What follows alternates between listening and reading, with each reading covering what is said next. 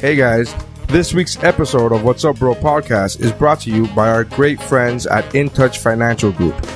Call In Touch Financial Group for all of your financial needs at 678 819 5353. Again, that's 678 819 5353 or send them a request for more information at intouchpromo.com. Again, that's intouchpromo.com. As, a parent, I looked into information about getting, you know, my kids started for a college plan to save up money because the cost of a four-year college plan in the year 2034 is going to cost an average of $288,000 in today's dollars. In order to avoid that, make sure to give them a call in Touch Financial Group all right, they're parents themselves. They know what we what we want. They know what you're looking for. They know what you need more than you do. All right, they have all the information. All this financial stuff is very confusing to most of us, not to our friends at In Touch Financial Group. So make sure you go ahead and give them a call. They uh, they want to give our kids a head start towards a financial future, and they and they could get you on a plan. They could get you started on a plan that will not only help save for college, but it will also create a personal pension for the quote pensionless generation. Right? You hear a lot of, about pensions from older people, but the, the reality is, unless you call our friends at In Touch Financial Group, you may not know how to get that started. So again, In Touch Financial Group at six seven eight. 819-5353. Again, that's 678-819-5353 or send them an email for more information at intouchpromo.com. So do it guys, call them, email them, get some information. Don't if not for you, for your kids. If not for your kids, for your wallet, for your future's wallet. Do it, man. All right? Thanks a lot. Let's get on to the show.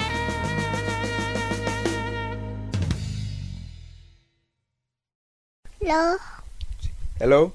hello, Amo. amo, Dora, Dora. sí, Sí, amo. amo. That's how winning is done. All right, everyone, chill. Are you not entertained? I'm funny how? I mean, funny like I'm a clown. I amuse you. Bad guy in a little coat. Cool, cool, cool. I want my money's worth. He pulls a knife, you pull a gun. He sends one of yours to the hospital, you send one of his to the morgue. Fat, drunk, and stupid is no way to go through life, son. You merely adopted the dark. I was born in it. Boys have a penis, girls have a vagina. Excuse me. Your balls are showing. Bumblebee tuna? It's about damn time. Can you dig it? All right, cool. So now we're starting. This is how we start now. This is how we do This this. is how we do because we have a bumper at the front and does all that Oh, uh, bullshit. Look who's turning their phone off because I'm a goddamn professional. Professional. I just texted the one person who would text me and be like, "I'm doing a podcast, so if you can Yes. talk to you later, please." Is that Pretty one person please." your wife? Yeah. Okay. yeah, clearly. All right, well, stop being secretive about it, Bond. I'm the one person who knows the secret. Got her finger on the red button. The one The person. one person. yeah. So I like, I like, uh, welcome. Well, first of all, let me let, welcome, uh, to, uh, What's Up, Bro podcast. Thank you for listening, the listeners. Uh, we have Al Jackson in the, his house. Um, I don't know why I said his house, but I like it. I think I'm going Trying to make me feel comfortable. Well, yeah, trying to make you feel uh welcome. You're wearing a shirt that says hip hop on it, so I just felt you know. Somebody's dad. I know you are somebody's dad, but you're starting to sit. I am It's got hip hop, so there must be violence following. No, I never said violence. I just said his house because of that. Yeah, oh, okay. That's the only reason You're I said making his me feel comfortable. You see, there you go. That was your verbal rubbing of my back. Mm, Look, mm. I don't like the fact that you're wearing. Did you get that T-shirt tucked in your shirt? Did you go to the tailor and get that shit? Why? Tucked in. It just seems as if your arms, like you got them in, like you know what cops do? They fucking get their shirts tailored so that their biceps could bulge out more. Are you serious? That's what it looked. I had no idea. First of all, you just got a text. Lord, let me. Let Is me it from the one person? I don't know. I didn't even check it. Who cares? Let me take. Let me take a picture of you and then show you what you look like. I think you just In that shirt. Well, I'm gonna post it up on our on our Instagram. That's yeah. but doesn't it look like you like? Oh, he. I think I'm just sitting weird because what you can't see, like there, that looks great because of your arms. It, you're not seeing that the gut is also tucked in too. Well, it's tucked into the gut.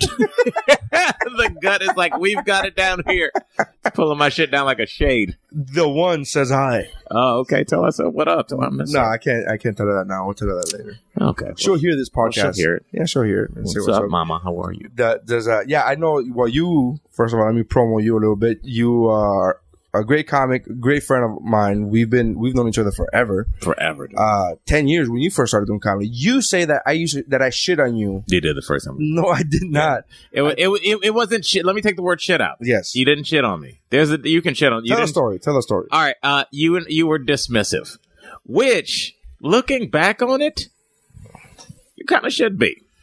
Well, here's the thing. I was running the open mic at the Miami Improv, right? And the only reason I was running the open mic is because there was not going to be an open mic that week because they were going to cancel it. And then I jumped in. By the way, this is how you can tell you don't drink. And I- you can remember this Yes. this vividly. I I I asked Renee. I said, "Hey, the open mic," and then like, and she said, "Well, we might cancel it because we don't have anybody coming in." And I said, "Well, if I could get a lineup together, would you?" Because she used to, this back back in the day. Like now, there's Uh-huh. she has assistants that do this shit for her, but back then she was the one doing it. it's like- crazy how much this has grown. Yes. And so I said, if I could get a lineup together, and then I knew Oni, and Oni knew Carl Remy, Oni knew Matt, uh, Matt Hafer. Mhm. So he knew all these guys. Uh, um, what's his name? Uh, Real Deal, Khalil, Ronnie, Ronnie. yeah, he's So- in Cairo right now. Yeah, so we we so he knew us because of, because I knew Oni, I was able to put it all together. You show up night of, and you go, "Hey, can I get a spot on?" I'm like, "No, we're we're full. Like it's not. I don't know what to say." So that's all I did. Right. It wasn't like I was being like, "Fuck you." Who No, are you- that's why I said of you didn't shit on me. It was just, and the thing is, you've. This is what I've never told you is I was so happy. I was so happy that you were like. It's kind of like when you don't want to do something. Like when the dentist calls, like, "Look, we got to reschedule your root canal for a month." You're like, "All right." Yeah, good. It's uh, dude, I, the fear, the fear that, and, and and also I think that did one of two things. After I didn't get on that set, I went and did a bunch more bar shows after that. And I think that really helped me. I didn't I didn't really reapproach a comedy club after that, uh, for probably like another six months. So I did another six months of just doing shitty bar gigs. So by the time I did a club, And I was a, much stronger. and a chess club. And we did chess club with a coked out manager. Wow. There was legitimately a fucking uh, club where there was chess tables, and if how did that? in Miami Beach, what's your business model? Like, people are going to get tired of the sun and the hot chicks. You know what people need? Chutes and Ladders all day while they drink expensive red wine. It's it was just the worst idea. Ever, but it may I don't know. It stayed up for a couple months, right? You, Yeah, I, but I think I think anytime you see a business where you're like, how are they still in business? They're not. They're hemorrhaging dough, but they still look open. So you're like, they must be doing great. They're not. Well, that there's that African place in uh that sells uh, uh It's in the Grove. in the Grove. Is that place still there? it's Still called there. like Out of Africa Yeah, or something yeah, like it that. It literally moved next door, like to where uh, you remember how it used to be in the corner Mhm. or whatever, Right. And then next to it used to be the cigar shop, Right. It moved right Is next this- to that. Is on the cigar side. shop still there? No, Wow. Yeah. So that African place outlived the Improv, Wet Willies. There used to be the United Color of Benettons over there in that Right. in that corner. right? And dude, listen, I am glad. I just don't. I want to know how many people are lining up to buy shit out of there. I've never seen the in the amount in the years that I've been working there, and the years that that place has been open, and the years that I've been working at the that I did the Miami Improv, where I would hang out outside. Never saw a person in there. and and that's in an area now where there's no foot traffic. No, Like that means that somebody's like, let me drive down to Coconut Grove so I can get some incense. which is like, which is the reason why the that? Miami Improv closed because there's no foot traffic, and yet this out of Africa place is like, no, we're good. Right. I don't like I, even the few people I've been in there a couple of times. Even the few people that were there never bought shit. Did you ever think in your lifetime you'd be like, you'd say something like, the reason the Miami Improv closed? Never, That place never. was so, and th- this is why I'm kind of um disappointed because if anybody's listening to this, and I'm sure you're younger than us, I'm in, I'm 36, but if you're like 24 and you have an idea like, man, we should be recording this, we should be just fucking do it. Yeah. Because how great would it be if we had just like a ton of footage of like those open mics at the Miami Improv and how young and how much fun we, how many crazy managers. It was like such a special place, but you're like, yeah, it's a fucking improv. It'll always be there. And then the closing, you're like, you just think about all the, uh, just how much fun, how many belly laughs we had off stage in that place. You know, just like just laughing all night, laughing about people said and an open micer that's being a dickhead. It's just like there were just so many, you know, funny things that headliners would do. I just don't know. Be I don't. I think clubs are so corporate now. I don't even know if you could have a Miami Improv. Like unless it was like a freestand, especially that's part of a chain like the improv is. Like sometimes you do go to freestanding clubs and it's just like like I'm doing the um, I'm doing the comedy connections in Lansing. Uh, not this weekend. I was in Miami, but next weekend, and that's like a club where like the first time I went there, the bartender was like, I ordered a drink, and the bartender just looks at me and goes, I'm so drunk, I don't know if you're saying words or not. That's what he said to me. Like, and he was so serious, Terry. He was so serious. And it just like, it was so beautiful. Like, it's just like, listen, this is, I need, I'm at my job. It's eight o'clock and I am blackout drunk. And it's just like, the Miami Improv was like that, but like more professional. The food was good, and like you know, you just knew all the bartenders and shit. Remember when Chef was back there Yeah, cooking yeah, yeah, and just yeah. like giddy, and, and it's just like this weird moment in time where we're like we were all young, the servers were all there, like evil, and we were all kind of this generation of comics was coming up, and then it just it just ended, and it it, it, as all things do. But I just wish I wish we had more to remember that place by because it was like such a cool place. Well, I remember it quite well because I don't drink and I don't do the stuff that you've done now. Right. But I remember it quite well. All right, I haven't molested kids. wow. Not I didn't mean that. That has no effect in your memory. Why do you have shitty memory? It's because of my fucking my pedophilia. I, just- I meant drugs. I only have a meant, bad uh, memory in depositions. Yeah, Mm, I don't recall. I don't recall. Uh, no, man, but you're absolutely right. I I have uh, I wrote a love letter to the improv when it closed like a fag. Yeah. because I read that online. because I loved it. Like I was like that to me was the first place I ever stepped on a stage. It was just I I mean, how many careers did did that did that place? I don't want to say launched, but how many careers were started at the Miami Improv? You know what I mean? Started in fuck careers, friendships. Yeah, exactly. Fucking friendships, Exact- man. Remember Kim, the bartender Kim? yes. She was at the show last uh, last weekend. I worked in Marco Island. Yeah. with Brad Williams. And her and Brad are cool, and she went out to Brad. I'm like, oh shit! Like she didn't know I was gonna be Kim there. Golden. Yeah, yeah. The I just talked to her. Yeah, She's yeah. doing good. Yeah, she's doing great. And Yeah. I'm like, oh shit. And it was like meeting, it was literally, I haven't seen her, you know, she left there, you know, a year or two before the, before the place closed down. but Right.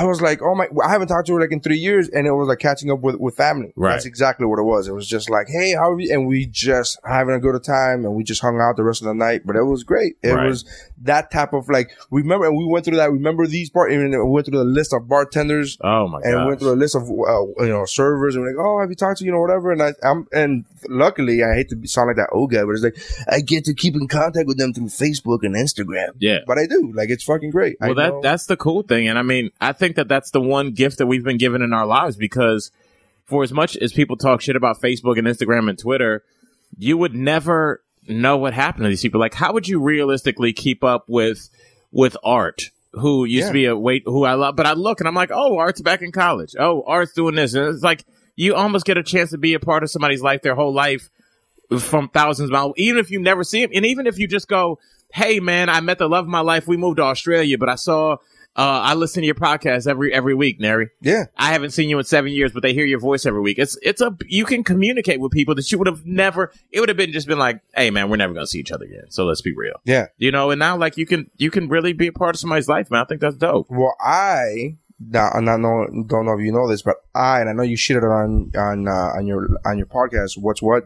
What's what podcast? Make sure you guys check that out. But uh, I know you guys talked about it briefly about MySpace Mm-hmm. uh, a couple episodes ago. I literally met my wife. No, I'm sorry. I'm thinking about Bad Dad's podcast, another podcast that you were on recently. Right. Uh, but um, yeah, I met my wife on MySpace. Right. And legitimately, like that's and we've been together now seven years. Wait, I shitted on MySpace. No, no. Pop, bad, bad dads did. I'm sorry. I Oh, yeah, just- no, I because- I've been going through a day of podcasting. Yeah, I'm- you're trying to, yeah. I was like, I think MySpace was like such a great idea. I And I- fucking love it. it was really it was really kind of a cool thing that like people just didn't know what it was what it was but everybody was like hey i kind of like having my own page and people hit me up on it it's like kind of cool And you could, and you could, and I know everybody shits on the whole fact that the girls would overdo it with the fucking designing their pages type of oh deal. my god But that's the point of it is that you design it however the fuck you want. So the moment you click on somebody's page and it'll take 35 seconds, two minutes to load, you go, nah, I'm out of here. yeah I'm out. I don't need to Right. this craziness. yeah i don't i don't i don't want to jam my computer up because you want to have dollar bill signs falling from your screen i don't we get it. You clearly want attention and Yeah. you like shit pretty. Fuck you. I'm out. Like I don't need this Yeah. shit. So yeah, I, I thought it was fucking great, man. I thought the whole social media thing is great, which is brings me to the thing that you guys on what's what you guys do like science. Uh, well, let me rephrase that. Forrest does science uh, articles. I had an uh, article this week. dude. you had a list? Yeah, I didn't have a list this week. Did you, did you get my tweet? Did I, I mentioned you guys on the tweet? Where have you seen the new RoboCop? I know you haven't because I Uh, know, no. because you don't watch movies. How was it? I like the movie, right? Uh-huh. But the part that made me laugh, I literally laughed out loud. Was in, there's a, a scene where um, Sam Jackson is he's playing the dude, that political analyst uh, that he has his own TV show, Right. And he's like, you know, this guy, you know, he's not even doing the whole fair and balanced bullshit. He's like, these people are wrong and these people are right. So on one hand, we have the owner of like it's a Steve Jobs guy. It's played by Michael Keaton. He's like, we have him, and they show him in a magazine article of like technology today or some shit like that, right? Right. And on the other hand, we have Senator blah blah blah who's against the bill of putting robots, and it's the fucking cover of the Atlantic. Is it? was- I was like, that's fucking Al's magazine. I love the Oh, Atlantic. shit. It's such a great magazine too. It- it's I've never even heard of that fucking magazine Re- until listening to What's What Pod. I I read it. It's got like really like it just had an article about black fraternities in there yesterday and like how it was written by a black guy. And it's funny. Uh, Well, it'd be kind of shitty if it was written by a white dude. well, if you do research, I feel like you can do. You know, No, you can't talk about black. You get as a journalist, you're gonna. That's you're never gonna look at it. You're gonna look at it with a fucking skewed like. Mm, uh, uh, I would like to see a because white and black fraternities are so different. Where I think I feel like when white people get done with their fraternity when they graduate from Arizona State, like they never think of it again. And like literally, I was on a flight uh coming here, and there was a black dude who was probably like sixty and had his had his jacket on, you know, his his fraternity jacket. He had on red jeans to match his jacket and white shoes. And he's like, I mean, he probably graduated from college forty five years ago, but like black fraternities, you take that shit to the grave. Like there's a there's certain songs that you sing like once a fraternity member has died like For know- real? yeah like it's like it's a it's like joining like the castle of Grayskull or some shit like that shit goes on forever and white fraternities are like hey we drank a lot good seeing you i'm gonna go make a million dollars now Yeah. yeah black Well- people hang on to that shit Well, finesse has uh, a fucking Finesse Mitchell Mhm. has a um, his a fucking he got it em, uh, embroidered the fucking uh, embroidered listen to me the fucking um he got a brand a brand Yeah. of, of his fraternity shit. I'm like Yeah. that it's not that serious, bro. And he was like, yes, it is. Like he was Yeah. like, yeah. And not- first of all, when when you hear the word brand and you're like, what does that mean? It means a brand, like the way you brand cattle. Yes. With that hot metal that you stick into the fire and then smash it on its cow skin. That's what it does. Like they take a hot metal thing and they put it. And the thing is, it's weird because black fraternities adopted this branding thing. But our skin has something that's called it has a tendency sometimes to keloid up. Do you know what that Yeah, is? like bu- yeah, bubbles. yeah, yeah. So like we're the worst people to be to be branding them. And people do, and their their brand keloids up, and it looks like terrible. It Yeah. looks like the symbol, but like with like big fat sad raindrops off of it. I have exact. I have a couple friends who have their fraternities branded on them, and I, I and he. I I remember one time I made the joke to my friend. Well, actually, my my friend made the joke. I go, dude, why are you gonna? Why would you fucking brand yourself? He's already done it, and I'm like, why? What, what fucking went through your mind to get branded? And he's like, because I'm black and you can't see tattoos on me. And I'm like, eh, okay, okay, all right. it's one way to. point taken. Yeah. all right, all right, got that. That's uh it's a it's a weird thing, but just I think the general rule in life is you don't want to have anything permanent on you that you did when you were 18 or 19. Yeah, I think you. Well, the my rule is you have to want it for at least a year. That's a good rule. That's what I always tell myself. I'm like, so anytime I want to get a tattoo, I go, okay, I want to get this. This will be my next one, and I hold on to that. And, and if a year from now I still want it, that, uh, then I'll, I get. I'm full of tattoos, but I'm like, in a year from now, I gotta wait a So year. So if you want one, you'll still wait, even though you have a bunch of them. yeah, yeah. Well, How many yeah, do you yeah. have, by the way? Seven or eight. Two, three, You're starting to be lose count four, guy, five, six, seven. Yeah, eight. including your ring tattoo. Includes my ring tattoo. Okay. Eight. But th- that's not doesn't count as three. I know somebody was like, yeah, there's three stars in your fucking ring. No, it's just fucking one. Right. Which is uh, but yeah, I got eight. So seven if you go. Yeah, but you have like pieces. Yeah, I have like You don't 10 have, hours. like, have, a thing that just says most mom. Of my, most of my shit is like the one that took the least amount of time was my daughter's name on my arm, and that took uh, an hour and a half too. Okay. hours. That was a lot. Everything else was taking like ten and a half hours. Shit. Eight, ten hours. Yeah, it's like three sittings. It's yeah, yeah. I do that. But yeah, fucking. I have the good skin. What do you want me to tell you? You Yeah. can see the shit that comes out. You were talking about the Atlantic. I, I'm fucking completely cut you off. Talking about the Atlantic and talking about the black fraternities. A story of. Oh well, yeah. It was just interesting because I, uh, you know, I pledged the black fraternity, which will rename, remain nameless. But the type, the, you know, the ep- the the article was about, um, you know, that like black people beat you up. They the black fraternities beat you up. Uh, when I was pledging, there was a guy the year before me that got his arm uh like shattered, like they broke his arm with a two by four. This is in college. Jeez. Uh, and there were you, Why? there was a kid because you just get hit. They just hit you. So there was like a kid. You remember last year? This is national news. It was on. Um, they did HBO Real Sports. That kid at FAMU got killed Yes, in joining a band Yeah, fraternity. yeah, yeah. A fucking band fraternity murdered a motherfucker because what you're supposed to do, like to get into your fraternity, to get into a band fraternity, I guess like they put you on the band bus and everybody's seated there. It's like at midnight with their instruments, and you have to make it from the front of the bus to the back of the bus and get out that back escape escape door. And as you run down the aisle, like people hit you with like horns Really? and fucking fists. Yeah, and it's like, oh, you got beat to death with a fucking horn. That's metal. It's just people Dude, hitting with metal, just because in the shape of a horn. So, and I guess like, because I read the whole article, they had a whole time breakdown of like what happened. Uh, the kid gets on the bus. He had he had made it to like like three quarters of the way to the bus, and somebody grabbed his leg and pulled him back, Oh. and they beat his ass like some more. So by the time he got out, uh, they said the only words he ever said, he said, uh, "I I need water. I don't feel good," and he just never came to again. Oh, shit. And they said the doctor said that like his internal organs had been liquefied, like he had been in a like a five car accident. Like there was just no, he didn't have like a discernible pancreas or Oh. gut. They just liquefied his. They just beat him to death internally, and it's just like the black people that went to black colleges. That shit does not surprise me at all. Really? Like, Fuck I'm no. fucking. I didn't even go to college. What the fuck would I know? But I'm like, I'm like, No, what? not a dude. It's That's blunt force trauma, by the way. That's like Yes. that what goes to what you were saying about like, oh, it's in the shape of a horn. Like, no, no, that's Yeah. fucking blunt Yes. force you're, trauma. You're beating a man to death with your hands. Yeah. Which is different than just like I got drunk and shot my shotgun off and, and hit the neighbors. It, it's like when you when you kill somebody, when you and ten other people kill somebody with weapons. That's that's next level shit. That's evil you know, shit, though. Because you had to know first of all that you're on the bus, but like there had to be a moment where somebody was like, "This dude doesn't look so good." Yeah. You know, you don't look good right before you're being beaten to death. Like this, this isn't like some shit where they were like, we made him drink ammonia. We didn't know it was toxic. Like that's, you know, some radio stunts, Yeah, you know, that woman died a couple years ago. They made her drink all that water. It was like, hold your wee for a Wii or something like that. And she died from, um, what- Overwatering. yeah, what's Like something, something, like to- a- it's, it's called toxins. Yeah. Yeah, it's a water toxin. It's a water. Uh, I forgot what it's called. something. Yeah. But you can overhydrate. I heard, I That heard was the Mar- first time I had heard about that. yeah, I heard marathon runners sometimes do that too when they're done running. Like amateur ones, they'll drink too much water, and it's hypo hypoplasmic. Like your cells just swell with water. Like so. But anyway, like they, you know, they they killed this guy, and I mean. I saw guys at my school getting beat. It's a very hush hush thing. You, you know, you see guys in class that can't sit down because they get they you know they paddle your ass Right, right. and it's uh it's just it's just stupid it's just it's dumb and, and what this article was talking about was like these are not like really other college students because i know when we were pledging there would be grown men out there like grown men like that i graduated in 86 man and you ain't about to cross this fraternity without fucking feeling me like grown men That's like the Ben Affleck fucking uh from uh from Dazed and Confused character. yeah The yeah fucking dude was like, he didn't he graduate like five years ago? Yeah, yeah He's still here, he's still paddling motherfuckers. So yeah, a grown man still going up to a college campus and and beating up a kid that might be seventeen. He's probably half your age, and at seventeen, what are you weighing?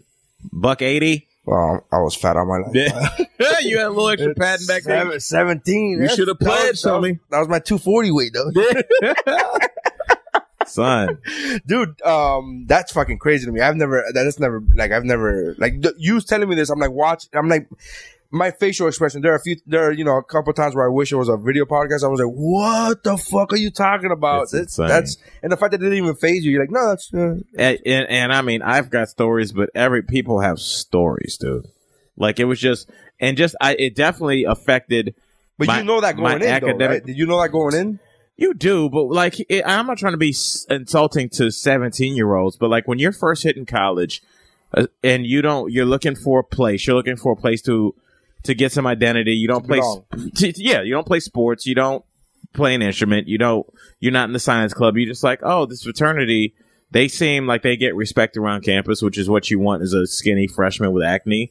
And you're like, oh, well, how do I get down with that? And they know that, and they take advantage of that. They they used to make people buy food for them and buy beer and buy chicken, and like trying to buy beer when you're 17 and buy food when you barely have enough food for yourself for grown men is like it's it sucks, man. Yeah, that's that's a It's uh, and then you just have the fear of just like we need to see, like you would just get a call in your room, just like oh, we need to see you tonight, and you'd call your pledge mate, and he'd be like, I call him because as soon as they, as soon as one calls the other, you know it's bad. Because usually there's a line of like ten guys that that are trying to cross the fraternity. With my situation, they were only two. They're only me and one other dude, so we got the brunt force of this entire fraternity, me and this other dude. Jeez. So it's just like he would just call me and I, he'd be like, "Yo, they want to see us tonight," and I remember just the dread that I would be feeling, even I'm in class, like just knowing like you're gonna get beat up right after your science lab. Like a man is going to beat you up. Jeez, You know? That's normal shit though, man. A Yes, grown, a grown man, and I mean uh, the I'm in fucking shock. I'm like, holy the cats that I fuck. w- w- uh, was fucking with weren't even throwing punches. A lot of dudes used to throw punches, like just hit you in the ribs and just you know hit you with a two by four. But that was every time you met. Where's the beer? Where's the chicken? Let's go. Do you know your shit? You just have to memorize poems where they be screaming in your face, and if you fucked up, you'd have to start. off. If you fucked up your poem, they would beat your uh your lineman. But like, why don't your boy know his shit? not not and not to sound like a fucking.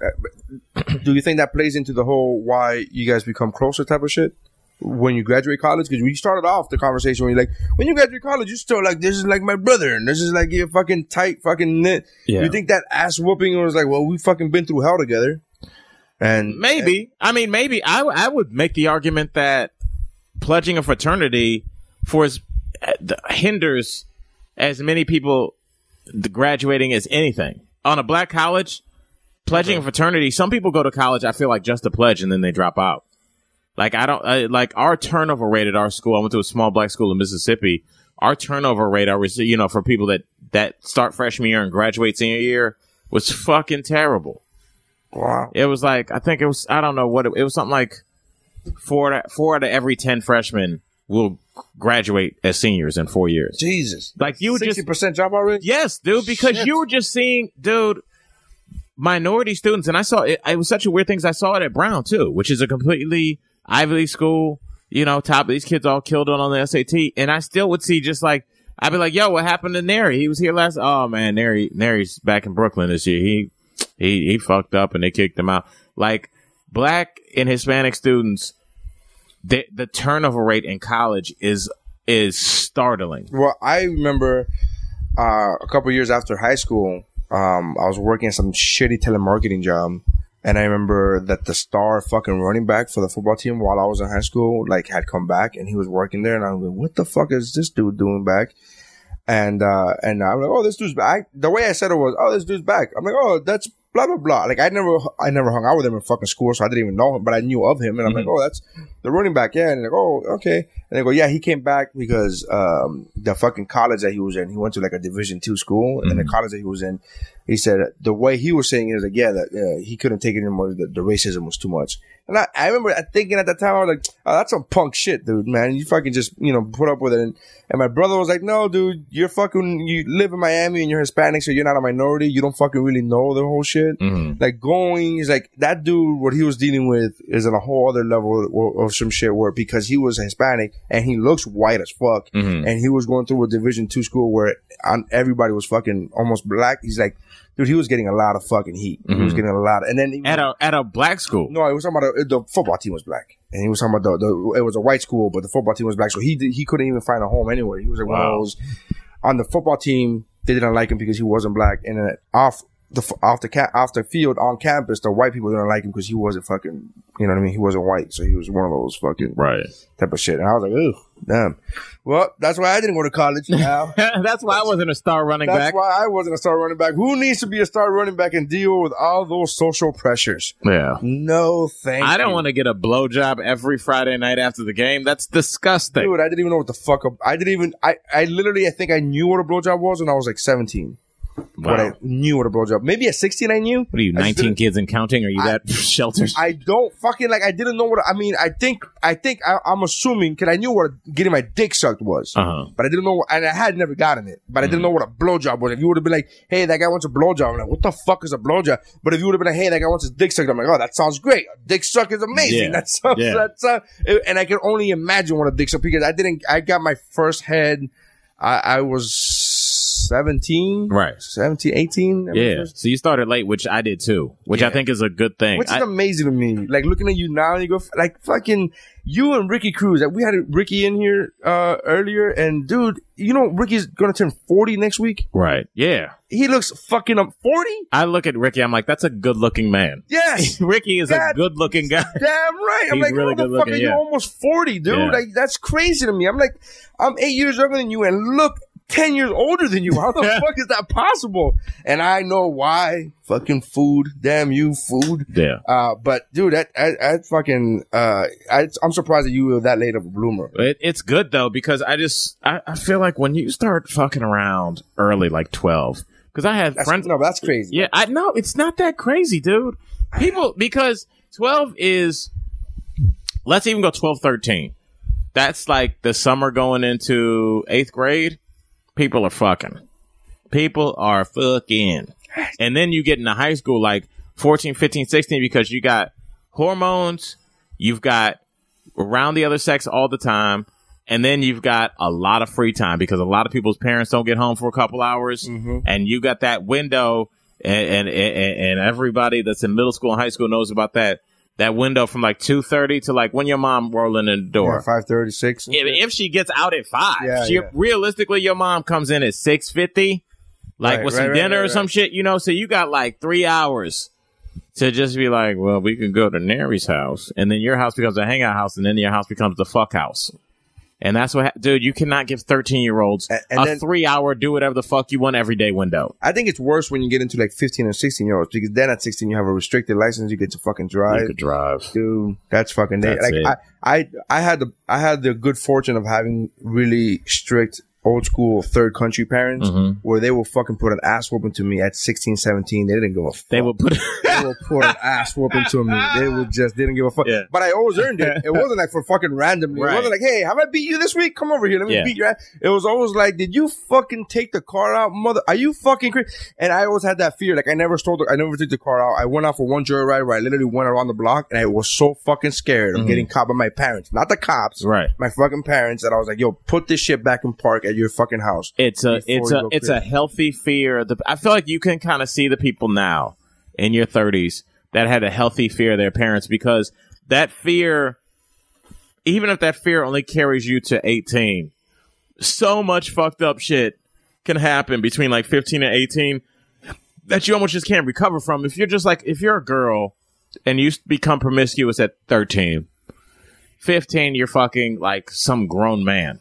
You know, like don't get it confused. Like girls are fucking grown men. Yeah. Because a 16 year old girl doesn't usually want a goofy braces having 16 year old boy. Yeah. They want the fuck. I remember like when I was teaching middle school, like my students, you know, they always want to tell and shit. They'd be like, she's dating a dude in high school. I'm like, what?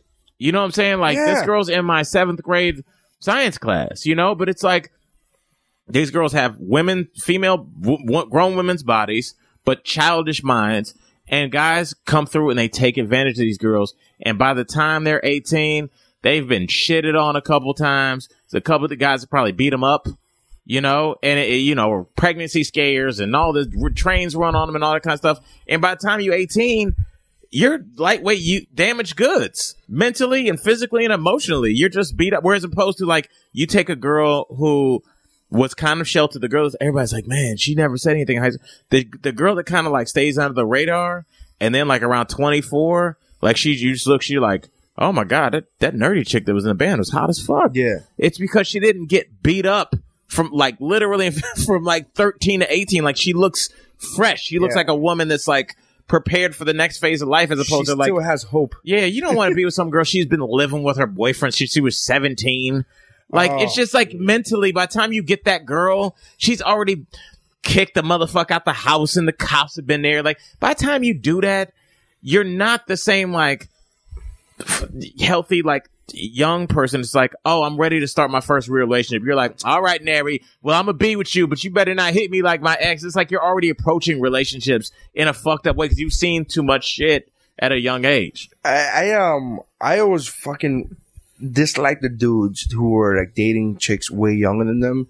Only because I was like, yo, and I remember being a virgin in high school, right? And and thinking this at seventeen, and You could just say, I remember high school. it really was. It really was.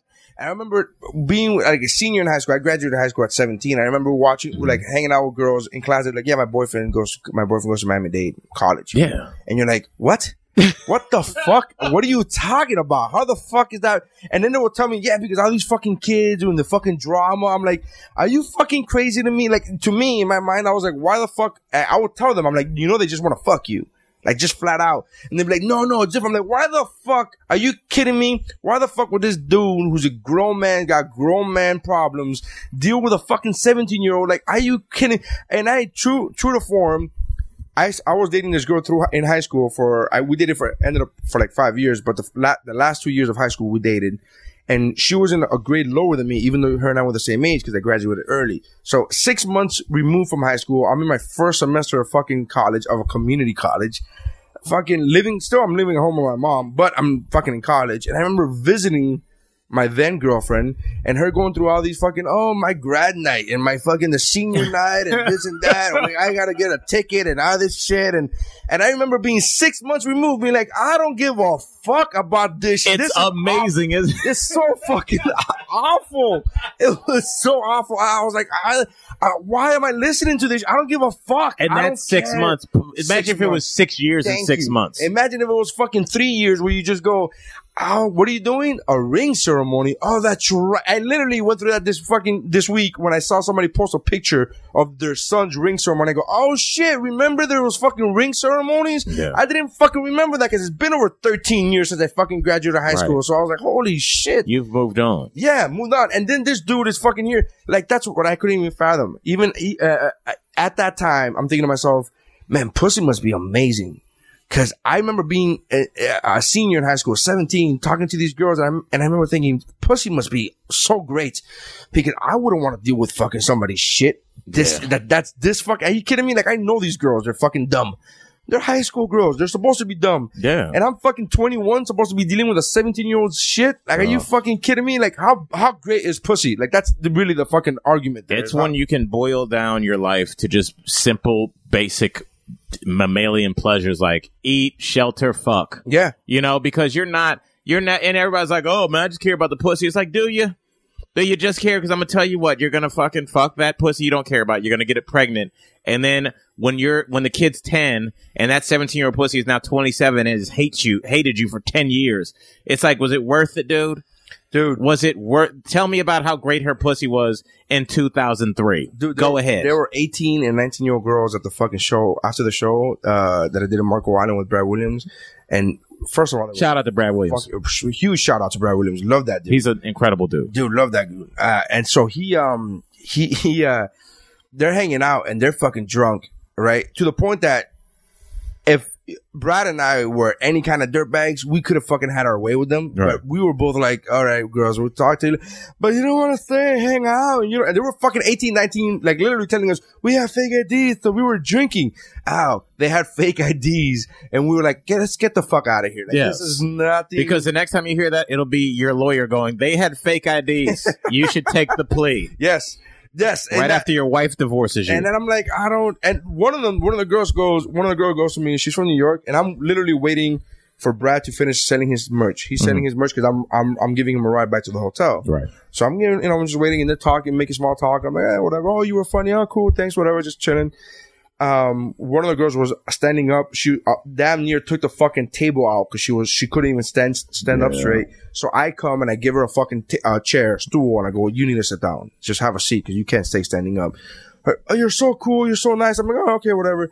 So uh, tell me about your bitch. Like literally, tell me about your wow. bitch. If that was a dude, you guys are fighting right Yes, there. like literally, Like, that's a me- fist fight. Tell me Somebody- about your bitch. I was like, what? Yeah, tell me about your bitch. I was like, well, I don't have a bitch. He's, dog, you know what I mean? Your fucking wife. I'm like, well, I have a wife. I don't have a bitch. Yes, because I talk about it on my fucking in my in my act. So it's not like I'm Oh, hiding anything. God. She's like, tell me about your bitch. I'm like, I don't have a bitch. I have a wife. And then he's like, but you know what I mean? And she's like, all right, tell me about your wife. So I'm fucking you know, whatever. I'm like, what do you want to know? All right, I'll call her your wife. Like you got some weird fetish where you call her your wife. All right, Neri, we'll play by your rules. You're non horse slut bag. Fine, whatever. Unbelievable. And she literally, and so I'm like, well, what do you want to know? She's like, well, how long have you been with her? I'm like, oh, seven years or whatever the fuck. She's like, oh, she do, so, uh, later on, Brad came, said hi, said hi to them after he finished selling his merch, whatever. And then she fucking, the girl calls my truck, maybe, maybe 10 minutes later, she's like, so, uh, so hey, do you cheat on your bitch? Literally, this girl's asking me, 19 years old, do you cheat on your bitch? I'm like, I don't have a bitch. I'm like trying to, again, she's drunk, so I'm giving her the fucking benefit of the doubt. She's from New York, so she fucking thinks she's hood. I'm like, I'm not, you're in Marco Island, honey. Marco Island has fuck you for spring break. That means your parents have fucking money. You're not hood. You're let's, not- Let's let's be honest. You're not fuck. I don't give a fucking. Oh, f- I'm from fucking Queens. Get your the parents. fuck out of here. That fuck- Queen shit. Most of Queens is suburbs anyway. Yes. I'm like, like, don't get it confused. That's why I really hate. And don't don't lose your train of thought. I'm just saying, anybody's from New York. When you talk to people that live there, like sh- shut it down. Like, hey, son, I'm from Brooklyn, dude. Williamsburg, a, a studio is probably twenty seven hundred dollars. Yes. Like, just don't throw the word Brooklyn A around. month. Now, if you're from Brownsville, Brooklyn, now I'll listen. no, no. That's a place where you can get your head knocked off its shoulders. Yes. But don't throw this Queen shit. Queens, Queens is like a, is a sleepy Greek neighborhood with, that's very f- familial, very relaxing, very like, hey, this is Queens. Don't bring that shit in here. Yeah. Manhattan, like I'm from New York. I'm from New Ha- First of all, Harlem, anybody listening to this podcast, you should be so lucky to pull enough money together to get an apartment in Harlem. Yes. Okay. So st- stop with this fucking New York shit. Go ahead. So, uh, I, me knowing that, I was like, yeah, but I, I was even, I just, I had enough sense in me to put two and two together. She's like, oh, you know me, I'm from fucking New York. I was like, yo, you're in Marco Island for spring break, honey. Your parents brought you to Marco Island. This is like one of the richest fucking cities in the fucking country. top five. Like, Top five zip yes, codes. in the fucking zip Yeah. code, as far as per capita. It's like per up there with like 90210. Dude, it's Yeah. so insanely rich. And I'm like, are you fuck, you, your parents chose here to come to spring break. It wasn't like, they're not staying in fucking Fort Myers or Naples, right? No mm-hmm. disrespect to them, but there's a huge. There's fucking, there's a huge gap. tax bracket fucking difference, Yes. right? So I'm like, yo, you know, let's be real. And she's like, well, tell, you know, do you cheat on your, so do you cheat on your wife? Like she, oh, again, Oh, now she's your wife. yeah, she's like, cause she said, do you cheat on your bitch? I go, I don't have a bitch. But you don't know how I do. I'm from New York. She's like, do you cheat on your wife? And I go, no. And she was like, for real? And I go, no. And she goes, oh, that's what's up. That's what's up. And she gives me like a fucking dab. Like, oh, what's up? And I'm like, get the Get fuck out of my fuck face. Are you insane, shit. That's dude? so embarrassing. It's just like, when has anybody ever gone, you know what I really like? A really masculine chick. I want a girl to talk just like my homeboys do. Uh, It's such a turnoff, and it's so You know it seems it comes off very forced. Do you know what it is? Is that every time I'm hanging out with my boys, I'm like, bro, I wish one of you had a vagina. Yeah, Who the fuck is thinking that shit? Yeah. Who's ever hanging out with their boys? Like, fuck, if one of you would just blow me, it would be great. Like, what the fuck? That's- I don't want a chick that's a dude. that's why the cool girls get married. That ladies, I just if you take nothing from this podcast, the cool girls get married because the hot feisty chicks they get the attention at first. You know, she's the hot girl in high school and she's got an attitude and she didn't win homecoming and there's drama and there's a fight over her. Like that's the 17 year old chick. Everybody's like, oh shit, that's that's a hot chick. Yeah, yeah, yeah. No one wants to marry the hot chick. You want to marry the cool chick. Yeah, yeah. The cool chick is just a girl like, listen, I'm gonna blow you and take a nap. I don't feel good. You're like, yeah. Yeah, huh. Go hang out with your boys. I don't give a shit. Grey's Anatomy's coming on. All right. Yeah. Like that's what you want. I don't want men don't want drama on a day to day. This is not scandal. Well, that's what we were talking about on the way over here in the car. On the way over here, you were like, "Oh, it's so weird how." Because my wife has me for sixty bucks for lunch. She's she's she's out of town. Mm-hmm. Right. She's like, "Hey, can you send me sixty bucks for lunch?" I'm like, "What? Where the fuck are you going for lunch?" First of all, I didn't see the text. Is lunch in quotes? yeah, That's our word for eight ball. sixty dollars. Mama needs her lunch. I'm falling asleep. And so I literally send her the, the money through the through the bank, and then Yeah. the bank gives you a message for a memo for a fucking op- an option for a, for a memo for Yes, for bank keeping. Right. And then so I literally put in the message, enjoy your quote unquote lunch slash uh strip club. Yeah. Right. And then she laughed out loud or whatever. But you made the comment. I was like, yeah, you know, it's funny because dudes don't give a fuck if a girl was like, I'm going to go see a male revue. Like, we don't give a fuck. But my wife really doesn't give, I don't do strip clubs. We don't give a, f- I just don't give a shit about strip clubs. It's just it's a point in your life that you have to get through, men. It it sounds like because on paper you're like, do you want to go to this bullshit bar or do you want to go to this bar with naked chicks? You're like naked chicks. Yeah. And then you no brainer. Yeah. So what are we? T- why would we ever go to a bar again? Yeah, yeah. And then you go there, and there are naked chicks, and the first couple times it's intoxicating. You know, when you're a young guy and a woman, probably maybe ten years older than you, comes and sits on your lap and rubs your shoulder and calls you baby, and is like, "Hey, how you doing? All right, you in the Air Force? You look good." And you're like, "All right, I'm never going to a bar again." And then then she gets up and she needs twenty dollars, and you're like, "Well, all right." And then you hang out a couple times, and then you leave, and you're like. I spent two hundred and ten dollars. I'm not drunk, and I my dick is hard. Now I'm getting in a car with Neri. Yeah.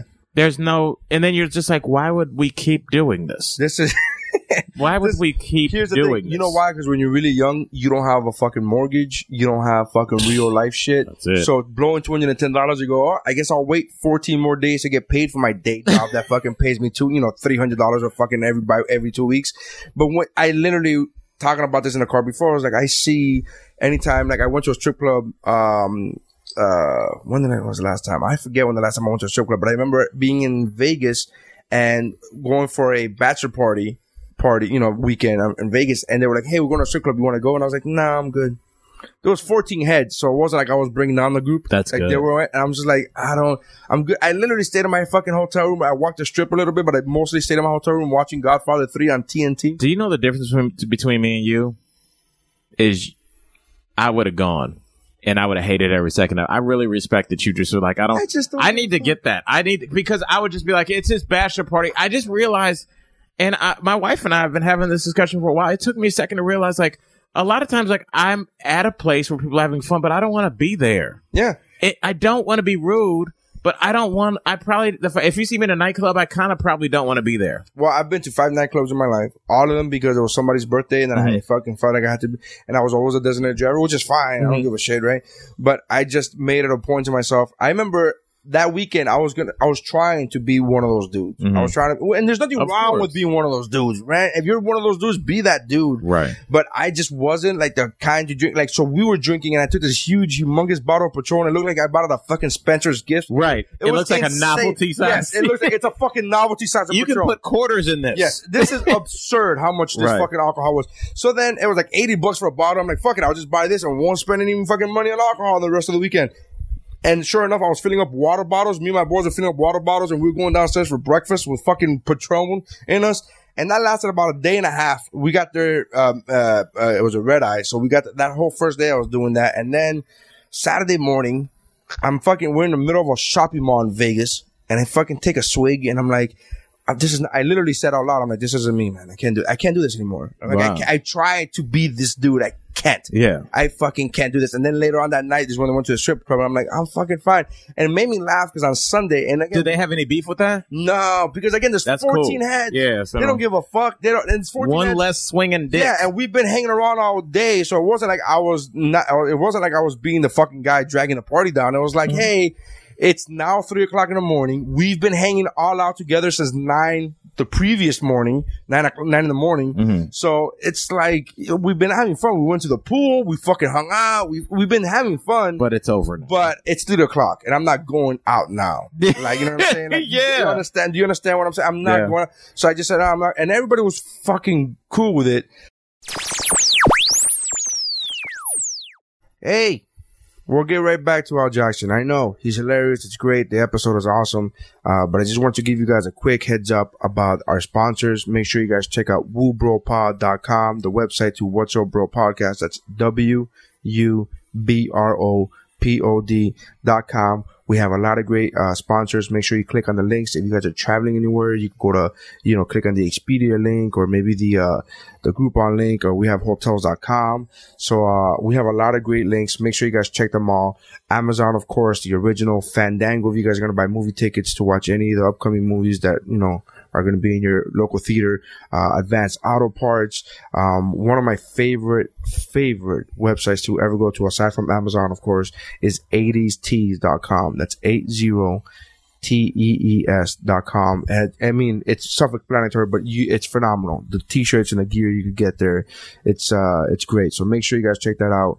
Uh, it's a quick commercial. So I just wanted to give you guys a heads up about that. Thank you very much. And, uh, again, enjoy Al Jackson. He's awesome.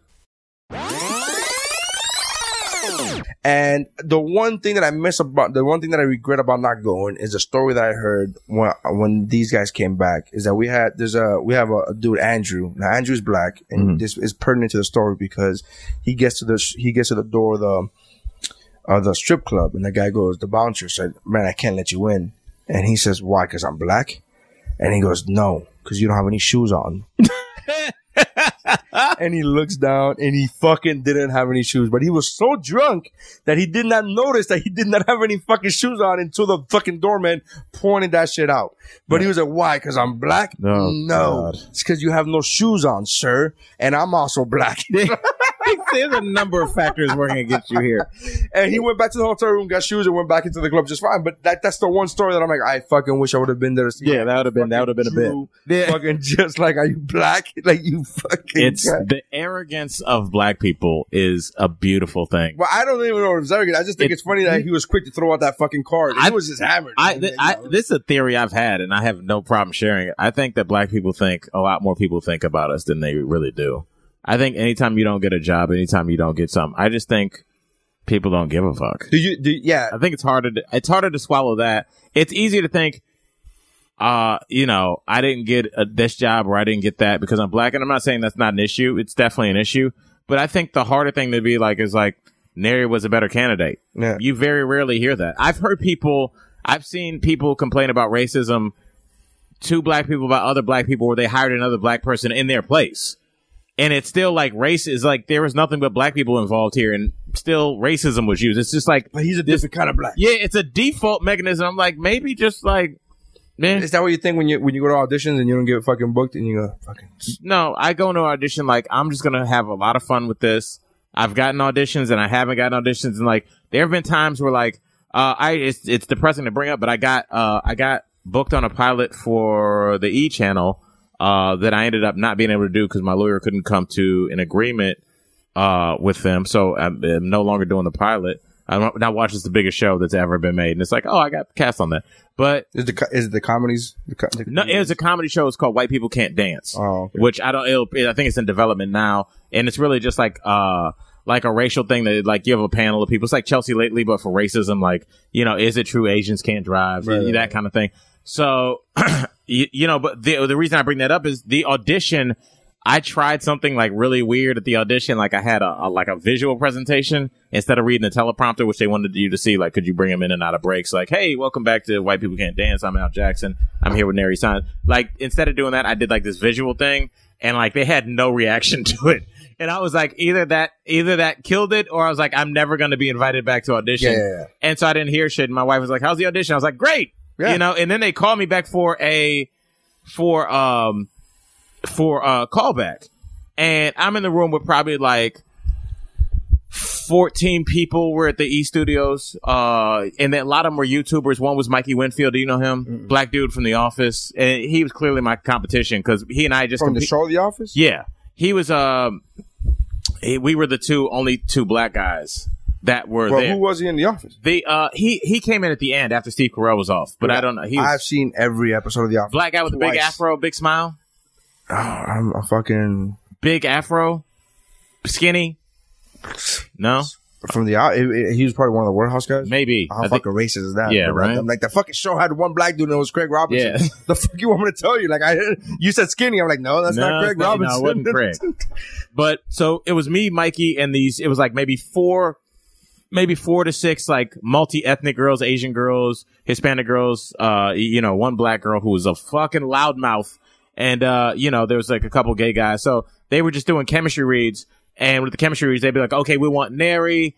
Uh, Vanessa, Forrest, and Oni in this one. And then they come back in the, we were on the conference room and then they're like, no, we want Neri, Al, Vanessa, and Lisa Correa. Like just Right, right, trying right, right. different combinations. And they only called me in once over the course of like two and a half hours. So I was like, they didn't like me.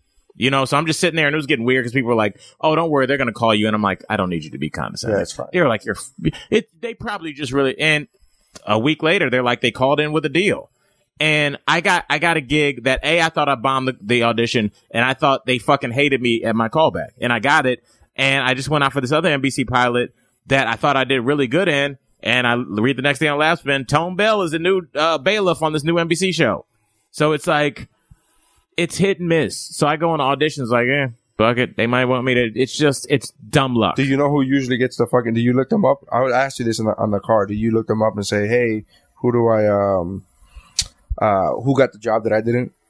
No, never. So you don't look, you don't look up the fucking who got. I, I've Well, you can one- just see it. You can when the show comes out. You're like, oh what I'm yeah. Like, yeah. I've, I've been, but I'm saying like, what if it's a show that you normally don't watch? Like, I, do you go out of your way to be like, oh, I wonder who got the fucking gig? Because I've been on one audition, one callback, didn't get it. It was for fucking Bird Notice, and I was like, I really want to know, but I, I haven't fucking like, I, I want to know who got the gig, but I kind of don't. Like, Mm-hmm. ah, I would have done that shit. There are times where I'm watching, and again, I've got on one fucking audition and one Yeah. callback, and there are times where I'm watching a show where I'm like, I could have done that shit. Where some dude going like, here are your papers, miss, and I'm like, ah, I could have done that fucking job. Why couldn't Right. you just call me in for that shit?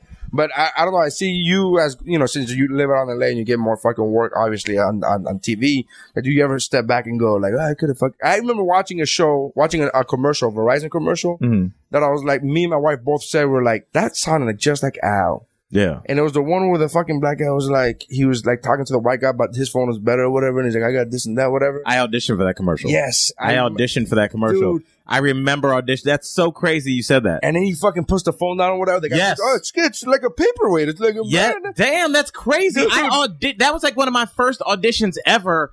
I auditioned for that show, uh, that for that commercial. That's so. That's why I knew what you were talking about. Yeah. I it was it was Here's the something part like that gave it away. That gave it away to me.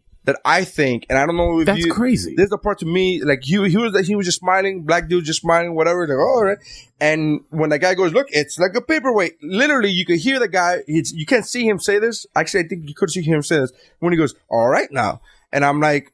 That's fucking out. Out. That's your one of your. You know what I mean? Like, Right. you know, it's like one of your fucking things that you and like one of your tendencies where you go, "All right now, Yeah. all right then." And I was like, ah, but just the way the infliction in his voice, I'm like, me and my wife looked at each other and we're like, that sounded like Al. I wonder if Al I, fucking should I know that sounds like such bullshit. I auditioned for that commercial, and it's so I rarely go on commercial auditions. That's the only Verizon commercial I've ever auditioned for. Was that one? And when you said paperweight, I was like, I remember, I remember, like, because they give you the script like when you get there, you know. So I'm Yeah, just yeah, like yeah. trying to learn, like, Cold read, yeah. yeah. And the thing is, like, you, the thing is that you know what you like. We're comedians, you know. We're paid to make people laugh. But we're going up against fucking actors. Yeah. Like you meet people and they're like, "Oh, I, you know, I, I used to, I used to teach an acting camp for eighth graders, and uh, I I went, went to, NYU. yeah, I went. To, like you're going up against when I auditioned. This is. Th- let me tell you how how how difficult it is to book an acting job in LA. I um, my buddy Jim Jeffries has a show Right. called Legit. It's already aired on FXX. on FXX. Watch it every Wednesday. It's a super dope show. Jim calls him at the beginning of the season. He's like, "Hey man, if we get season two, I'm gonna write a part for you." And I'm like, "Look, man, I appreciate that. You know, I don't fucking Right. people promise everything." Right, right, right. Sure enough, fucking, we get a phone call. Uh, yo, they want you to play the part of Al. I'm like, I'm in. I'll play the part My of Al. name is Al. Yes. And they're like, well, we're going to bring some people in to read against you for Al. Wow. Holy so shit. here are the people that they brought in to read against me for Al. Baron Vaughn, who uh had who was a major character on that on that USA show, uh, Fair, Fairly Legal. Right, right. He was on that show for I, three wo- years. I worked with him. Yeah, worked- Baron Vaughn. Baron Vaughn went to like a a, a, a a special acting school for four years. Yeah, yeah. While I was fucking around in Beachwood, Ohio, he was at a, an acting school in L.A. or where the fuck. Uh, Tone Bell, who was currently hosting Jerks with Cameras and was on Whitney for years, so he's an experienced actor. Uh, Eddie Griffin, I don't know if you ever heard of him. He read for the part some of guy, Al some guy named Eddie Griffin. and and me, I'm going up against fucking killers. And Moranzio Vance read for it, and he's on uh, enlisted on Fox, that Yeah. army show. So it's just like I got it, but it's just like uh, after I read for it, I left. You know, I left, and I called my wife, and I was like, I don't know. I think it was good, but it's just like even, be, and it's so crazy because uh, Baron Vaughn sent me a text, and he was like, he the text just goes, "Do you know Jim Jeffries?" And I thought he was texting me to be like, "Yo, I got the gig," like saying that Baron Vaughn himself got the gig. And I was like, "Yeah, wow, what's up?" And he was like, "Are you guys friends?" I was like, "Yeah," and he was like. Cause I'm pretty sure I just read a part that was written for you. he was like, the character's name was Al and it's a 30 year old comic. And I was like, yeah, but it's just like, even when it's you, it's probably not going to be you. Yeah. Even if the show's called Nary's, Nary's Life, they're probably not going to go with Nary. They're Yeah. going to just be like, we love you, Nary. We're gonna need you as an executive producer. It's going to be Mario Lopez. And I would be like, why wouldn't it? be? I met Of Mario Lopez. Again, this is like Did like you touch his abs? I feel as if if I ever met him, I gotta touch his abs. I'm like, look, this is not a gay thing, dude. It's just a fucking man thing. Can I just Right. fucking? Cause this dude is a.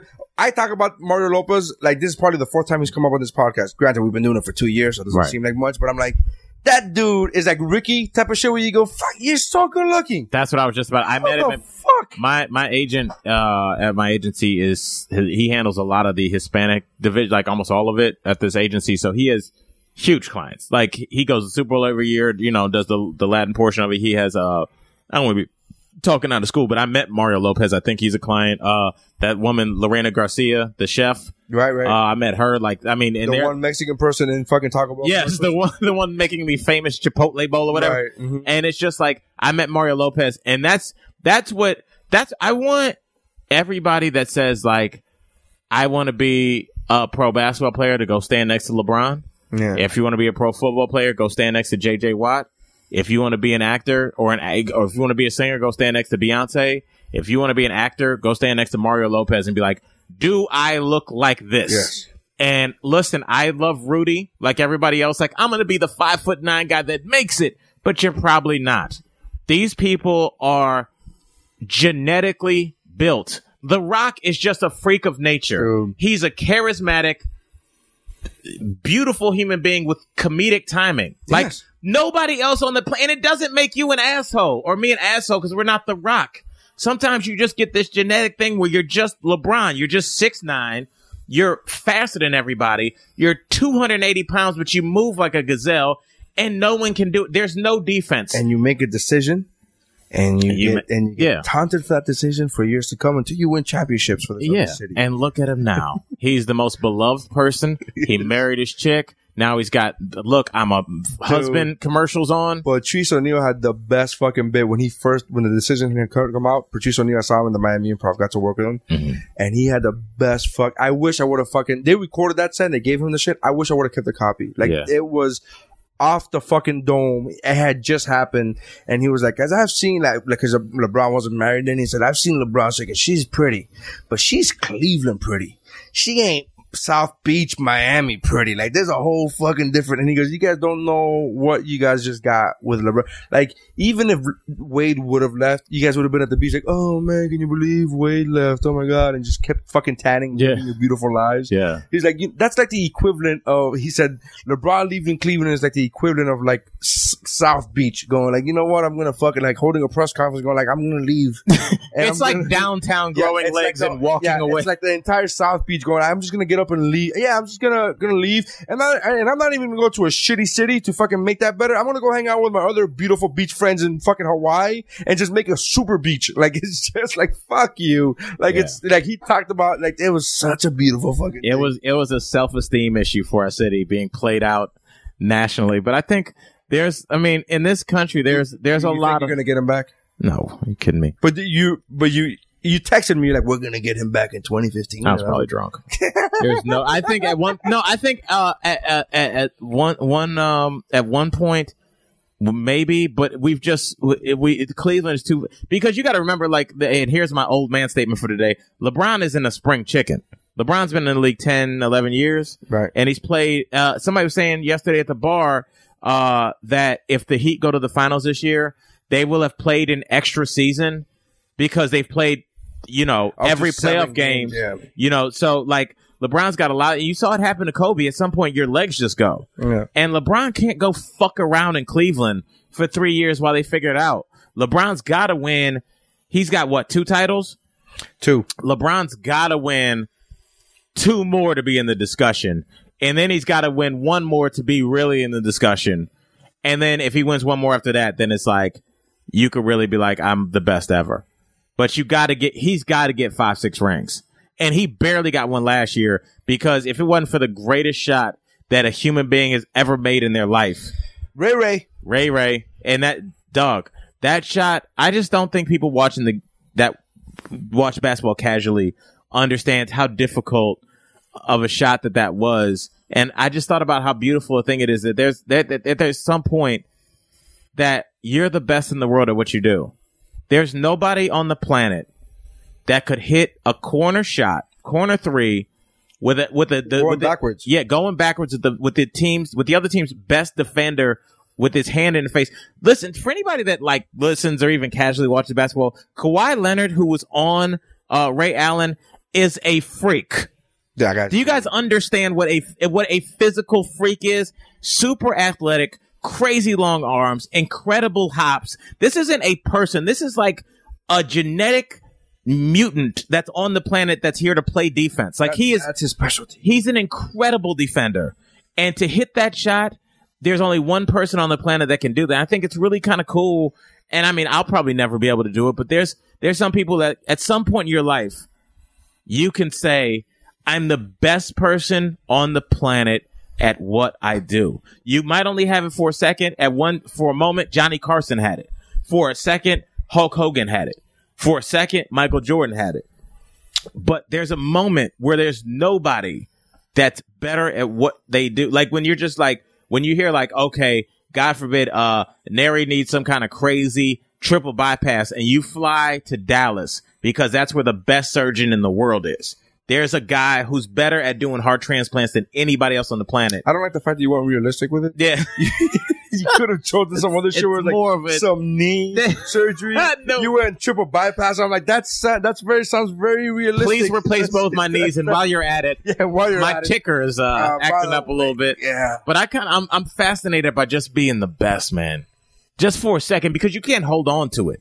You know, it's just, always something. Because you being the best feeds. It was like that commercial that Don Cheadle did for during the Super Bowl like three or four years ago, Mm-hmm. where he was like, right now there's a baby eating baby food who's gonna break Jim Brown's record. Mm-hmm. There's right now there's like you know there's always somebody that's gonna be better than you. That's that's gonna try to be better than you because of who you are. right. It's you have inspired the younger generation to be better than what the fuck you're doing. Right. You know what I mean? Like it's and that's why Michael Jordan, you know, Kobe Bryant had Michael Jordan, Mm-hmm. and then you know all these guys have these, you know, LeBron. I'm sure still, you know, Michael Jordan. He says he's a big fan of the game in general with Michael Jordan, whatever. But Michael Jordan, just think about how many people Michael Jordan inspired to be better Yeah. than him. That's what Yeah. you're really doing. You're really inspiring other people to try to be better than you, which in turn should inspire you to keep trying to be the best or whatever. But Right. that's a fucking crazy phenomenal. I'm I'm with you on the whole like that's what what uh what LeBron and what what these guys any of these fucking anybody in the NBA. It's funny to me how I made the statement once to uh Godfrey to the comedian Godfrey where you know he was talking about people who who say who make the statement of oh all my life I've wanted to be a comic. And he's like shut the fuck up. Like you want when you were a kid you didn't dream of being a comic. You wanted to be a baseball player and you wanted to Right. be fucking whatever all that shit there. And I told him I go no no I'm sorry like I go dude I'm with, I'm with, I know what you're saying and for the most part I get it but personally I've never had that fucking I've never had that dream I never thought oh I'm gonna be a fucking pro athlete of any kind of fucking any kind. I just, I've never, I fucking threw a ball and remember going, one, ow. Two, that didn't look how it looks on TV, so I'm probably not gonna fucking like. I just don't give a fuck. But I never cared enough to do that. But I remember watching fucking Eddie Murphy Delirious when I was eight, nine years old, and going like, "Man, I wish I, I wish I could do that. I didn't know it was possible. I didn't know anybody could be a comic, but I was like, wow, I wish I fucking, I wish that would be amazing. I want to make Right. people laugh like that. I never fucking saw somebody throw a ball and be like, I want to do that. It'd be like, wow, that's cool. Mm-hmm. I remember watching even Tim Hardaway, big fucking Heat fan since back in the day, watching Tim Hardaway and be like, wow, I love Tim Hardaway. He's cool. I never thought I want to go on the basketball court and fucking do that. I was Right. like, nah, I'll go on the basketball court and, and put up bricks. I'll fucking do that Right. all day. But yeah, being the best at some shit. Who, do you, do you think there's a legitimate number one in comedy?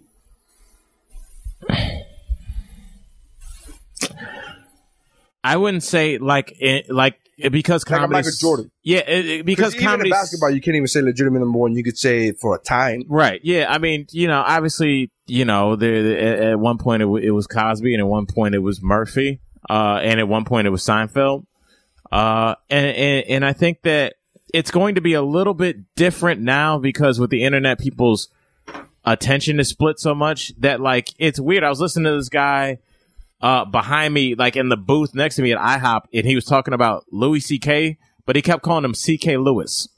Yeah. And it's like, even when you're as famous as Louis C.K., like there's still people that are fans of yours that are like, I love Neri Sands. Right. You know, that people, because people still barely know. Because I think just to, to grab people's attention for 10 seconds is, I think, is a feat. If you can get somebody to listen to your podcast, I think that that's, that's a beautiful thing because people are so busy. When people come out to the eight o'clock show, and this is something we've talked about before, I appreciate it because I know what you did to get there. You know, especially if you have kids, you got fucking kids. You know what it takes to get to get your wife out to a show on a Friday when she's tired and her feet hurt, and you got to call a sitter and one sitter's sick, but you already bought these tickets online, so that you call another sitter and you call in a favor, and your wife wants to get something to eat, and she kind of has a headache from work, and she got in an argument with a coworker, but you're still going to go to the show. You can't find parking, so you got to park on the top level and go down. By the time you get to that fucking show, when you get to your Friday show, I'm going to give you my best show because I know what the fuck you did to get Yeah, there, yeah, yeah, you know? And, and I, I appreciate that, like, when somebody takes some to effort and they're just like, yo, I listen to your podcast. I listen to what's up, what's up, what, what's up, bro. It's like, somebody's like, I'm going to make you a part of my day.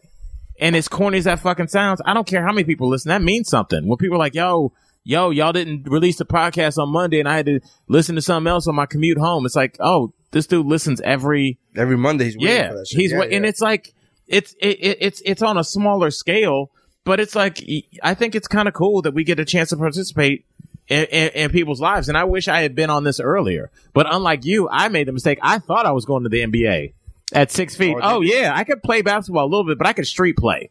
You yeah, know, no, we played basketball Yeah. together. I made actually, uh, you actually inspired a joke unknowingly that I have now because last time you and I played was like three years ago or some shit like that. Mm-hmm. Right. And w- now I'm going through what you went through because you, I remember you stretching because you had your Oh, kid and yeah. shit, right?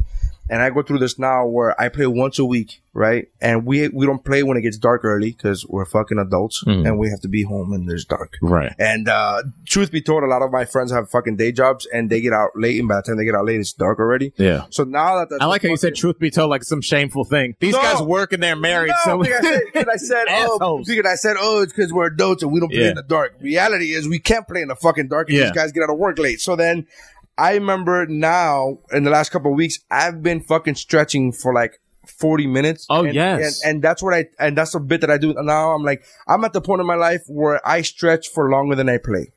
I stretch That's for 45 so minutes to brilliant. play for 20. like it's fucking that real, son. dude.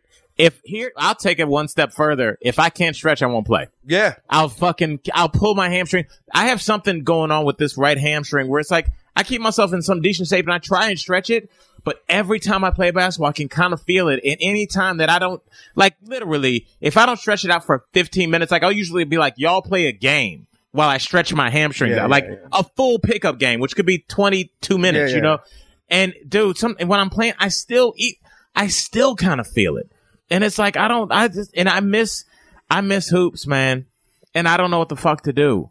I don't know what to do with myself. Like, I, I, I enjoy working out, but like, there's nothing like pickup ball, man. Dude, I love There's basketball. nothing like it. I love basketball and I love playing, and I played basketball. Well, there's the hiatus that I went through, but I'm telling you, I love basketball. But I know you listening to the What's What Pod uh, on What's What Pod.com. You guys, I know you down this shit, but fucking when I went out to LA last year, which I'll be back soon. I gotta go back to, uh, this year, but Come stay at the crib. you, dude, you really gotta try hiking. It is so fucking awesome. I went for Like, the first time and I loved it. Did did you not? Right? Love, I took a picture at the top, like, why the fuck haven't I been doing this? Yes. And I, I just think, you know what it is, dude? This might sound crazy, but black people aren't allowed to do shit. So we don't do shit. Oh, because it's like shame shit. Like It's oh, that's shame white shit. people shit to do. Like, you can't do fuck? anything, Dude. Anything you're like, man, I want to hike. Every black comic, it, you know, you know what I, I, I say. I, I've been trying to like work this into a joke, but I don't. It, it might be too real, so I can't even do it yet until I don't find it angering. But I feel like you know, like when you're a young black kid, like an older black person, like gets on one knee and puts their hand on your shoulder, like, "Listen, Neri, even though you're black, you could do whatever you want in this planet." And you're like, "Okay." Can I go? Can I go kayaking? And they're like, "Whatever, you white motherfucker. yeah. You All can't right. do shit." All right, there, Bojangles. Yeah. I'm like, hey, hey, take like, it easy. You uh, Holy like as a black kid, you're just like I, wa- you know. And now it's it, it's okay now to to like see like oh a black guy at the X Games. You pull out a skateboard in 1993. Yeah. You might get beaten up. with that skateboard. You're not getting any pussy. With that skateboard. With that, you can play football, basketball. You can't even really play baseball. No, you gotta be Black Dominican. people are allowed to do four things. That's Ricky. Cruz. You ever heard Ricky do that? And he's like, black people are mad because Hispanic people took uh, baseball from them. He's Yeah. like, and there's some of you that are like, oh, I see he's on black, I see a black baseball player. Like, no, no, he's Dominican. yeah, No, it doesn't even count. That doesn't count. You wouldn't even be able to communicate with them. Yeah, yeah. Yeah, it, it's just such a weird thing. And so, like, I'm just, I, I'm actually uh, uh, thinking about writing an article uh, for BuzzFeed, and it's just going to be, uh, I'm just going to go around and do all these things that people, uh, it's going to be called 10 things you might as well do because they're going to call you white anyway. Yeah, So just go see shit. Like, I'd never been hiking. I'd never been in the symphony. dude, I never, so dope. It's- like Bill Burr, which is a friend of you guys. uh-huh. I, I, I, w- I w- I wish I could call him a fucking friend. I've hung out with him twice, but I'm like, oh man, it's so great. But uh, he talks about on his podcast hiking so much that when I went out to LA last year, I'm like, yo, I fucking went hiking, Uh-huh. and it was the fucking best. I was like, yo, you don't understand. I got like I was telling my wife, I'm like, I. It, it was one of those things. Me as a fat ass that I am, I don't like fucking going to the gym. I, I in fact, let me rephrase that. Once I'm in the gym, I'm, I like it. But it's my motivation to get to the gym Mm-hmm. Right. is fucking shot to hell.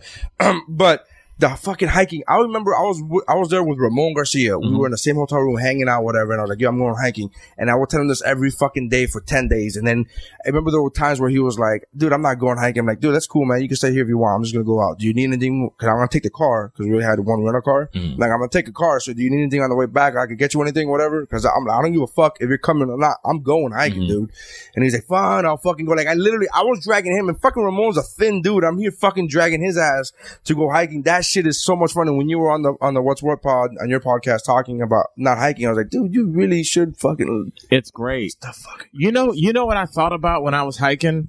That's like the old people's pickup basketball. Yeah. That's it. That's the old people's pickup. Like if you're in a location where you could hike, because you can't hike in Miami, but if Right. you're in a location where you could hike, that I feel as if I would, if I was out in LA, aside from other things being great, I, I would like I, me getting, excuse me, me getting a, a group of guys out to play basketball in their thirties. I tweeted this, you know, last week. It was like I'm, I have a better chance of brokering peace in fucking North Korea. Like I don't, I can't get a group of thirty year old dudes to fucking play basketball Right. with me. But hiking, I'm like, I just go by myself. Fuck you guys. I'm just going. Right. Look, that's our that's our thirty mid thirties bas- uh, basketball gamers. That and I think and that's what Forrest does. And that was the thing that like I was like, I'm getting a lot of joy out of this. Now I live far from hiking. I probably live like 40 miles from where people go hiking. Yeah. So it's a little bit like 40 minutes, I should say. So it's a little bit more difficult for me. But I just remember having this thought, and maybe this is I don't want everything to come back to being black, but I'm just like, why didn't somebody tell me about this? Yeah. You know, like black kids, we don't hear about anything. Like no one tells us shit. You're just like go rap or play basketball. Or there's like three. You can either be the good brother that becomes a doctor, which that's not the only thing you can do as a professional. You know, you can either rap or play basketball. But it's like there's so many things. I'm just like, how many black men would just like being a sound engineer? Yeah. You know, some guys are just like, I'm very, I like to listen to things. I listen, I want to, I want, I'm, I'm into perfect sound and like, well, yo, go, move to LA, be a sound guy, work on, work on the Mike and Molly set and, and play with the audio. And, you know, oh, I put that laugh track in right there just so it comes in perfectly. Like some people are into that, but you don't fucking hear about it. Yeah. You can't do anything. And it's just super frustrating because it, it, it's like, why? Can I just tell you, I was visiting a friend of mine on his job not too long ago, and on the in the in their break room on the TV, the fucking uh, Wayne Brady shows on. I forget the name of it. Uh, the Wayne Brady. Uh, who, not whose line, but let's make a deal. Let's make a deal was Uh-huh. on, and uh, and my friend and I are watching the show, and we're we we just looked over because there was somebody, you know, they dress up in crazy costumes. Uh-huh. So there was somebody in like some outrageous. I have no idea. I don't even remember what the costume was, and we're looking. And, and we're like, what the hell is going on? This is crazy. And then the fucking lady, there's a lady, black lady goes, why the fuck the, why the fuck do white people love, uh, uh, Brady, Wayne Brady so much? And like me and my friend were both Hispanic, but I was like, I don't know, cause he's talented. Like he's, and she's like, you think so? I'm like, are you fucking kidding me? I'm like, dude, go to see his show. The dude could fucking sing, could dance, could fucking ad lib like a mo- like you. It's incredible. It's insane. Like I don't think people know what a talent it is to be able to ad lib like that. you, it, it's ins- like I I told her, I go, do you know what it's like that whenever you ad lib something off the top of your head, people are accusing you of having written that before. Like that's how good that shit is. That's incredible. that, pe- yeah. that people go, nah, you wrote that shit before. No fucking way. You just came up with that song on the top of your head. That's how fucking good he is. I'm like, he's a fucking talent. Why did I go? What do you not like? Cause I didn't want to generalize and be like, why don't black people like? I'm like, do you not like Wayne Brady? She's like, I, I mean, I never really thought of it. I'm like, well, why do you just automatically dismiss him? You just don't like him because because what? Because Dave Chappelle had him on a skit that said, you know, like I was like doing bringing and back that skit was Chappelle. hilarious. It was one of the, The classic. best. It was one of the classic Dave Chappelle skits. the best, the best. And then he, she said, she said, nah, and you know, I never really thought about it that way. I'm like, go to one of Wayne Brady's shows, watch Wayne Brady in any one of his fucking shows, any, any whose line is, I'm like, that dude's a fucking talent. Like, there's undeniable talent on, on, on this earth that when you look at somebody, you go, mm, at what they do, like you were talking about earlier, you're, that's the, you, undeniable talent. You've Undeniable. never heard a comic take a shot at Wayne Brady because we all know that that shit is motherfucker is a monster. So it's- hard. It just to do one of the things that he does well. He's just like a he's he's just again just a talented person, and it, it this is not a hate on black people session, but I think we we have to figure out why. And I know I know we feel isolated from American society because of the way we started. I know I understand that. I under, there's always going to be because slavery, you know, just not even slavery, but just like racism. I mean that that shit was 40 years ago. And not that there's no racism now, but I'm talking about like you can't go to school here racism. Yeah, I'm talking about real racism. And it's like when you see a 40 year old, you don't look and go, yeah, that was fucking, that guy's old. That's a window into the past. Like, no. It's like my mom and especially her dad, like they went through like real racism, like colored water fountain shit. So I know that shit is still fresh in a lot of people's minds. But at the same time, we have to figure out what's working for us and what's not. You see, we're now seeing second generation people come to this country and outperform black kids immediately. You know, people, Indian, Indian students, Asian students, uh, black people from the islands, Africans that make it over here. Clearly, people from Scandinavia, they come over here and they, they They're open, just fucking hungry. yeah. No, no, They- I'm not, no. not, not, not physically, like yeah, hungry. Like, yeah, it's a work ethic. Yeah, it's a work It's a work ethic that that that I noticed when I was at Brown. It's like you know, because all, my black friends there were. That was the first time, really, because I'm I was so sheltered at that point, coming from Cleveland and Mississippi, that I had never met black people. It's like as dark as I am, like I'm not black, I'm South African. I'm not black, I'm Jamaican. Yeah. I'm not. And yes, they identified as black, but they identified with a culture like we're Jamaicans. We work our balls off. Yeah. You know, my my one of my best friends is Jamaican. He's a doctor. His brother's a doctor, and his his sister's a professional basketball Is player. he the one that used to be your roommate? No, this is my boy Greg. Oh, okay. Uh, again, Haitian dude, worked his ass off. Who's He's the a one that used to be your roommate? Uh, the, Greg. That's what I just fucking said. Is he the one that used to be your roommate? No, no, no. There are two different dudes. One, my one, my homeboy Audley. He's a doctor up in West Palm, and my boy Greg is uh, a firefighter here in, in Miami Dade. And I remember Greg, and this is just a quick side story. Greg was like, we were talking about good looking dudes. Greg was the first dude I had ever been out with where I'm dead serious. Like, Greg was such a good looking guy that, like, we'd be at a bar and, like, girls would come up and be like, excuse me, I never do this. Like, I was just like, I didn't even know that could happen. Wow. I, you, It happened- You telling me? I'm like, wow, this really happened? Just, I mean, all the, I mean, hot son, hot, ch- and Greg was not. He wasn't a like, let's get out and dance. Let's let's let's throw some money around. He Greg is the most low key, mellow. He'd just be at the bar drinking a beer, and some girl be like, "Hello, hey, I'm just letting you know. I'm, I'm, not even there. gonna play any fucking game. games." listen, I'm here. Yeah, We're here. Let's just, let's Just- just make it right, baby. yeah. So I mean, Is he the one that got married to that chick? The the or uh, dude, who's the one that your roommate? This I remember when when I first met you. You had a roommate, and you guys had a fucking chair that was a hand. Yeah, Remember the fucking hand chair? It was The literally hand the chair. shape of a fucking hand, and it looked so cool standing in the middle of the room where it, was Yeah. like, it looked like a fucking hand coming out of the earth. yeah. and it was a big ass chair, and then you sit in there, you got, I'm, we're playing Madden, I'm gonna get the hand, and Yeah. you were like, go, go ahead, get that shit. That It the hand most was on. uncomfortable- it was the most You were like sitting in a real man's actual hand Yeah. would be more comfortable than This this. is so you. I remember you. You're like, yeah, you can claim that. Yeah. And I was like, oh, this shit is hard as fuck. Yeah. Who's that dude? Because we didn't. We meet up with him in West Palm one time when you were Probably that was Greg. okay. Yeah, that was uh, Greg was really my only roommate when I lived here in Miami. Had a fucking hand. What happened to that hand? I don't know. I left it at one of my old apartments, and then the chick moved, and she took a lot of my stuff. But I kind of, I was like, take it. I was out of the state at that point. Dude, like it's a hand. It's yeah. I'm not gonna come I back. I'm coming back to Florida to reclaim my hand. I've googled that hand. It doesn't fucking happen. I found it in a Brazilian thrift store in North Miami. Did you? Yes, it was just like outside, like on sale. I was like, I'll take that. And I drove back with my in my car with that shit. Yeah. Why wouldn't you fucking take that beautiful hand? Beautiful, fucking hand. You got a good memory. I got a great. Yeah. No drink- no drinking. Everybody. Well, here's the thing.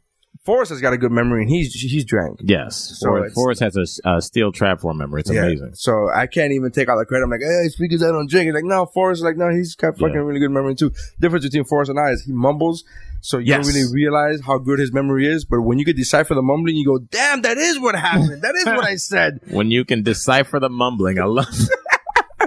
Dude, Forrest is one of the comics that I love so much because he has so many great lines that he does as throwaways. yeah, Where he's, especially when he's fucking spewing venom at a crowd, when he fucking hates them, Mm-hmm. they're so funny. And then he just mumbles shit that you go, I think he's, oh my God, that is the fucking most brilliant, Yeah. funny thing I've ever heard in my life. But he mumbled the fuck out of it. Yeah. But that's just the way he thought. That's just his speech pattern. But I was Yeah. like, I love it. I fucking love it. That's why I like listening to the What's What Pod on what'swhatpod.com. So check it out, guys.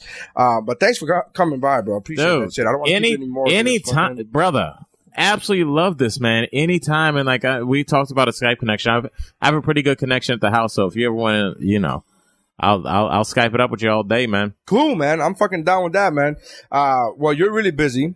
And I know this because every time I try to get in contact with you about how much money you owe me for uh, football season for fantasy football, I'll pay you today. yeah, it's fine. I'm, I'm No shit, no, I I'm saying you're really busy. I just I I, don't know did. why that came Holy into my shit. head, but I'm like, you're really busy. I know this all the time. And my wife listens to every podcast I do. Jenny, tell Neri that I really did tell her. I because I'm so Dude, you- retarded. I don't know how to use PayPal. if you lose, if you use What's What Pod, if you listen to What's What Pod, you will the story that I, that Forrest did last week, which I guess I'm I'm assuming I forget what episode number it is, but the the story that he gave about when you and Jenny were gonna get married and that you made him a fucking groomsman and you made him go pick. I mean, I don't want to ruin the story, Yes. as I pretty much already have, but it was in uh week 34. I think it was 3401 or 3402, one of those two, and you. That story, I mean, I've known for a while how bad your memory is. Right. But that story, I'm like, oh, okay, that's totally. And you know, my wife heard that and got upset, and she was just like, "You that just means you didn't want to marry me." And I'm like, "No, something's wrong with my brain." no, like, that, I don't- Jenny, that, Yeah. nothing. I just I just hope people realize like something. And my dad is like that. My dad, me and my dad are close, and I guarantee you, for a billion dollars, he couldn't tell me what day my birthday's on. yeah. Like that's just how Jackson men, our brains just don't. That's why I never take it personally. Look, like wanna he fucked, he fucked my son's name up. My son's name's Elijah. He's like, "How's Isaiah doing? How's he doing?" I'm like, "He's fine." I don't even correct him anymore. why would you? It's just like that's Yeah. how black like our my brain is just like I wish. That's why I'm like always so. I'm like, man, you remember that's cool. Like I kind of feel like. Until somebody brings something up, I feel like I've lived this life and I can't remember it, and it's frustrating. You Well, know, it's called drinking. And Yeah. you've had a lot more fun throughout your life than I have. that's I've driven around the people that have fun during the night. I am the chauffeur yeah. for fun. You're like, how you guys doing? You guys had a good time? Yeah. Pull over. I'm gonna throw up in your car. Well, it sounds good, man. I- I'll remember this story. Yes. And remind you of it later. But no, Jenny, that, has nothing to do Dude. with fucking, uh, yeah, it's just, uh, dude, you know what the funny thing is? Here's how, here's how great your memory is, right? How, and by great, I mean different and weird. And it's difficult for you to bring up like certain situations where you go, ah, that did, that did happen. And this, oh yeah, we did have that hand. And oh yeah, and you know, whatever. But if I ask you right now, Albert, what is the name of the fucking designer in the Cosby show that uh, Theo wanted to get a shirt from? What's that name? Gordon Gartrell. no, no doubt about it. Got to get that Gordon Gartrell sign. Gordon Gartrell was the name of the designer from fucking Cosby Show. I one time asked you, and again, you were drunk, so it was Yeah. unfair for me to ask you because you were saying this at the uh, an improv one time in South Florida, and I was like, "What's your son's birthday?" And you're like, Was I drunkenly saying that they never booked me, even though I have 30 TV credits? And I Yeah. started there. Is that what I was saying? I don't know. You were drunkenly saying something. I don't know what you were saying because if they listen to this, I don't know what you were saying now. I Yeah. love them and they booked me quite a Thank you very much. Uh, but uh, you were saying something where I was like, uh, where you were like, uh, Gordon Gartrell, blah, blah. And then I was like, what's your son's birthday? And you're like, ah. and you got it. You said it later on, like you said it, but it literally took you a second. You were literally like, you literally said, It's a real thing. and then you fucking came up with it. But uh, the Gordon Crenshaw thing is is my that's is that your favorite uh, all time TV show? Sitcom. I just say sitcom. Yeah, Sitcom. yes, but here's here's the caveat to that. I'll say it was, but I'll say that it doesn't hold up. I think it does hold up. You think it holds up? I was laughing- feel like I was some of the laughing jokes two weeks don't ago at hold up. at Night. Which which episode was it? Some of the, some of the episodes are just like, it was the episode. I think it was the episode where Alicia Keys was on, where he was bouncing her on her fucking knee. oh yeah, Remember that? Shit? Yeah. I forgot what happened exactly. Uh, it was one of the anniversary. Uh, because that was one with her little white silent mute friend. yes, who I love. What was his name? Keith. Keith, oh, was it Keith? Keith? Uh, Kenny? No, not Kenny. Kenny- Was a black kid. It was a black kid. It was Bud, but his name was Kenny. His name was like Kenny, right? Bud. Uh, and the little black, the little black chubby kid, I always liked him because he was the only fat person in the fucking show. Yeah. I was like, fat people. Uh, but I love that. You know what show, to be honest with you, I don't think holds up? Is Seinfeld. Mm. I watch it now and I go, Wow. uh, That's interesting because I feel like I'm the only person. Like I almost started a riot at a comedy club with other comics because I've never seen an episode of Seinfeld, no, I don't, I don't. and I, everybody was just like, "What are you talking about?" So like, I feel like I got to do it, but it's just I, we were talking about earlier. Like I feel Well, like if, I'm you, so if busy. you've never seen it before, I think it holds up. It'll hold because, up. because you've never seen it before. But once you know the gags, you go, oh, okay. Because it's one of the, it's the whole, every episode there's a callback. Right. So it's like whatever they were talking about in the beginning of the episode, whatever, whatever, they'll go through some shit in the middle, and then at the end, they'll show an somebody will go through an example of what they were talking about in the beginning, and it'll be that oh shit kind Yeah. of callback moment. And then once you, but once you've already seen these, you know what I mean? Like a, a, call- when The you're watching a magician has revealed his hands. yeah, when you're watching a stand up and he does a callback, it's brilliant, it's funny. But when you watch him three shows in a row, you go, ah, ah, yeah, this is where Yeah. he pulls the fucking. I'm sure, and I'm sure you get this all the time. People are like, "We're gonna come to the ten o'clock," and you're like, "Don't do that." I, well, I'm actually very happy, to be honest with you. I know you do different sets. But I'm not very happy when somebody does tell me that. Cause I'm like, oh, you're gonna, okay, cool. Just let me know so I can change this shit up real Right. fucking quick. I'm not changing my set for two people. Yeah, I, I, I'm one of those fucking. Yeah. I don't want anybody to see the same shit. I'm like, Yeah. I even fucking do the disclaimer. Look, I'm gonna have to do the cupcake shit because I saw the merchandise, I saw the shirts. Like, you know, I have to do that. Like, they're like, no, no, do it exactly. I got booked for doing for when I worked with uh, Dave Chappelle. Somebody was at the show. They saw me. They went to my fucking website. They booked me, and she. Throughout the, she booked me for a private party, which I didn't want to do, but ended up being the best fucking decision I've ever mm-hmm. made in my life. It was great. And she said, like slowly but surely throughout like the three or four weeks leading up to the party, it went from like, hey, if you want, whatever you want to do is fine. Whatever material you want to do, it's there's no, you know, there's no. I don't want to, you know, uh, stop you from saying any curse words. You can curse as much as you want, whatever. And, Which you don't. Which I don't. And she said, she said, oh, you know, like whatever you did at the Chappelle thing, if you wanted, to, you know, just do whatever. I don't care. And then it went and started from that to the day of, like, just do exactly what you did at the Dave Chappelle.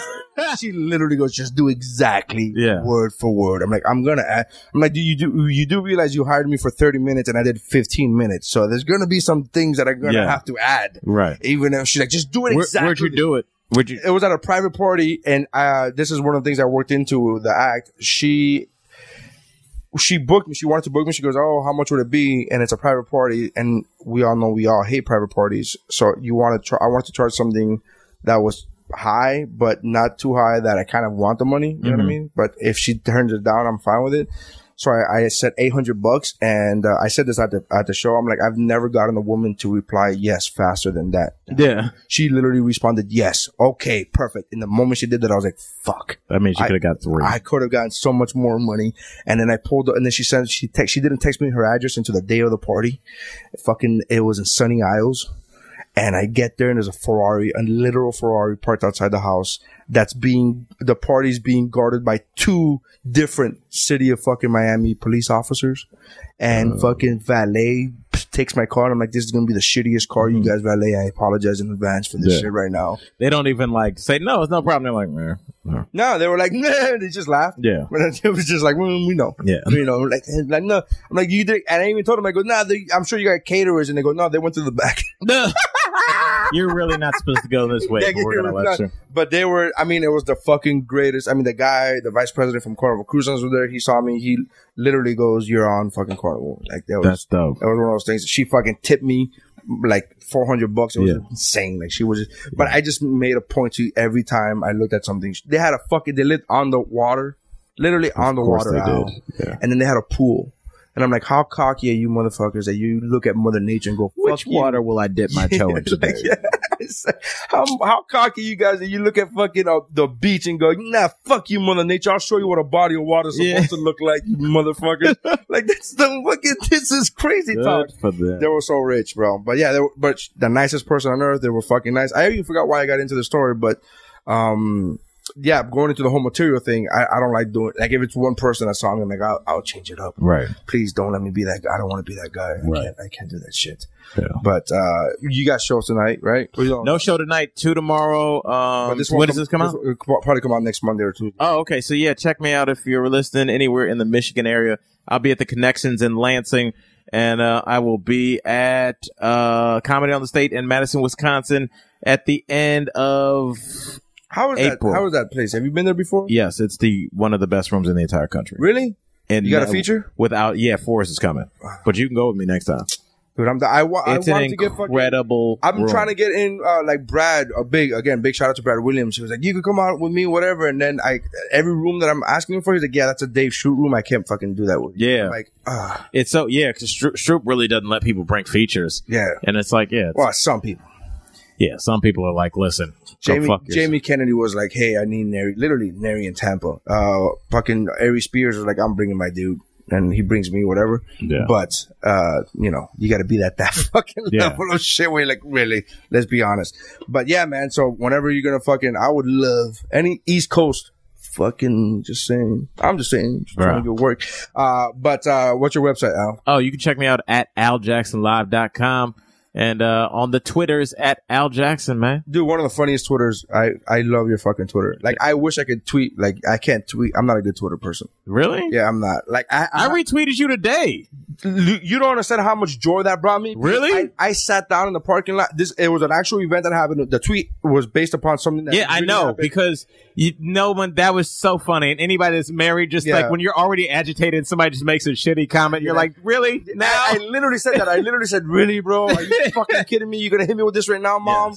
And but that was really like it was one of those things where that tweet came off normal, and that tweet like it didn't take me that much time. But as far as like whenever I try to tweet something funny.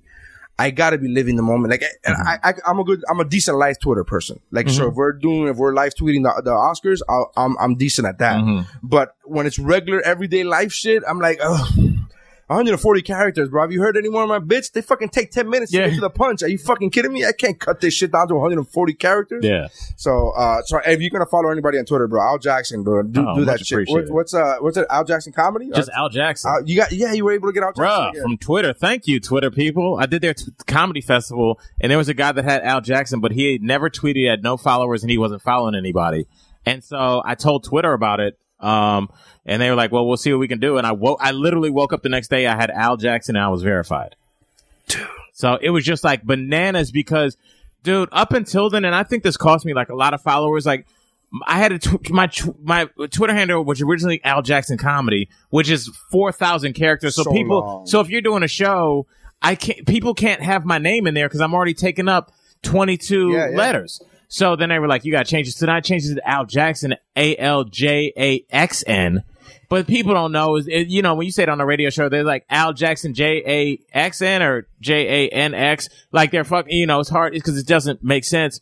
And then it was I didn't uh, it was Al underscore comedy. I was like fuck. And then I got Al Jackson. I was like holy shit, life is good. Jesus. Jesus, Uh, Al Jackson. Al Jackson. finally. So check that out. Which is amazing that you got it because there's a fucking country singer called yeah, Al Jackson. Yeah, which is cool. I'm like, who's running your Twitter?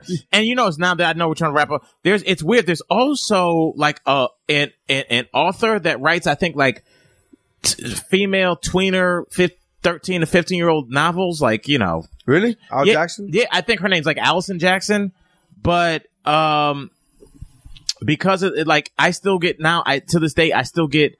T- uh, tweets from some of our fans every once in a while, like I loved Clashing Meadows. It was it's, it's really where I am in my life right now. I'm like, I don't think this is the Well, uh, our, our, no- normally, uh, if you guys have listened this far, I should have mentioned this earlier. Our normal co-hosts, Xander Ray and Stephanie, uh, Meyer, Mayer, uh, they're normal co-hosts, but they're not here because I was here on a special occasion and I had to get them in and they're fucking, they're, you know, they can't, they couldn't make it. So Yeah. not because of that, but I bring it up because y'all. I bring it up because Stephanie's name is Stephanie and her last name is Meyer that, uh, you know, hyphenated, uh, uh, Senior, Mhm. and Stephanie Mayer Senior is the one who created Twilight. Oh, And so Stephanie, my co-host Stephanie's name on Twitter is at not that Steph.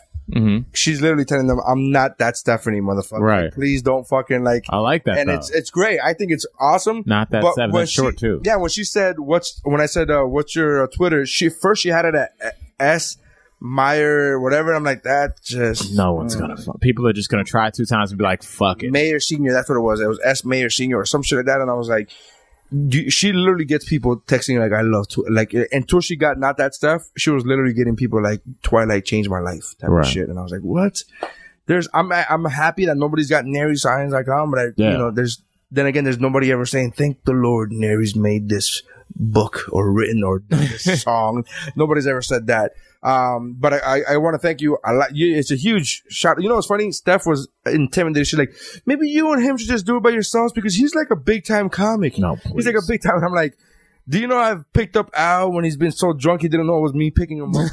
like, are you fucking kidding me? Like I Yes. fucking Al such Yeah. like he is a big time dude. Like he's like he's such my like we go back so far. It's not even funny. forever. So I love I love Literally here, man. from day one. Uh, yeah, from day one, man. So, uh, guys, check out his Twitter. Um, you can always check out wubropod at wubropod.com on Twitter at wubropod. Everything. Email us at wubropod. We didn't do a, a old school pick. What's your favorite old school movie that's not so famous that everybody knows it, like Top Gun? Oh, easy. Uh, I'm gonna go with Major Payne. Dude, great fucking pick. Right Major there. Pain. You know, it's funny. No- We've done this for a hundred and something episodes, 110 episodes. And a lot of times guests come in and we go, we've already picked that. We've already picked that. And you came in, not even a fucking warning. I'm just like, what's your favorite old movie? And you're like, Major Payne. Major. Done. Fucking in. Uh, I actually, I will go, cause I gotta make a pick now. Cause if you in a pick, I gotta fucking make a pick. And dude, Major Payne, when I worked with Damon Wayans, there was so many, like, I had to fight back the fucking, I loved you in Major Payne. Dude. Like, I loved you. Like, you know, that fucking movie. There's an underground people, a group of people that love that movie. dude. And I, I will go with. I literally saw this movie yesterday, and I will go with Over the Top Oh, little Sly Stallone. because you know what every divorce uh uh custody battle movie needs is arm wrestling. to show the judges you're not hyper aggressive. yes, like I could take care of my kid in this rig. Cause he's twelve, Your Honor. Like That they don't fucking never go mention down. that shit. They don't ever talk about that. Like what the fuck? Yeah, I think his wife's lawyer dropped the ball. Yeah. Uh, maybe unfit parent. Uh, at some point, the son is driving the rig. I'm like, maybe you should be with his mom. Maybe he she died. She should he should still be with his mom. That's just still better than this shit. Uh, but uh, yeah, over the top. So um, I'll go with that. And so we went over the top and Major Payne. I think that's a good fucking night of movies. I I just love movies so much that I ended up talking about them so much in, in the podcast. Which this part this episode very few movie talk. Some people may be excited. Some people may be upset. But fuck it. Uh, thank you guys for checking us out. Uh, oh, again, thank you very much. Uh, just letting you know my CD drops uh, soon. I actually just got the email today that it's going to be, it's already printed and shipped. So they're shipping it. Wow. Uh, and you are a major part of the thank yous, brother, because you, you have helped me out through so much of, of Let me know so I can tweet that out to my peoples. I Facebook will. it. I'll do everything. Thank you, brother. All right. So, uh, uh, that's it. That's how winning is done. Peace. All right. Peace.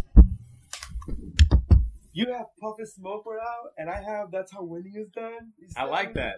That's how winning is done. No, that's straight up Rocky Balboa, man. That's from the Rocky Balboa ages of. Uh, that's how winning is done. Two in the box. Ready to go. We be fast and They be slow. wow.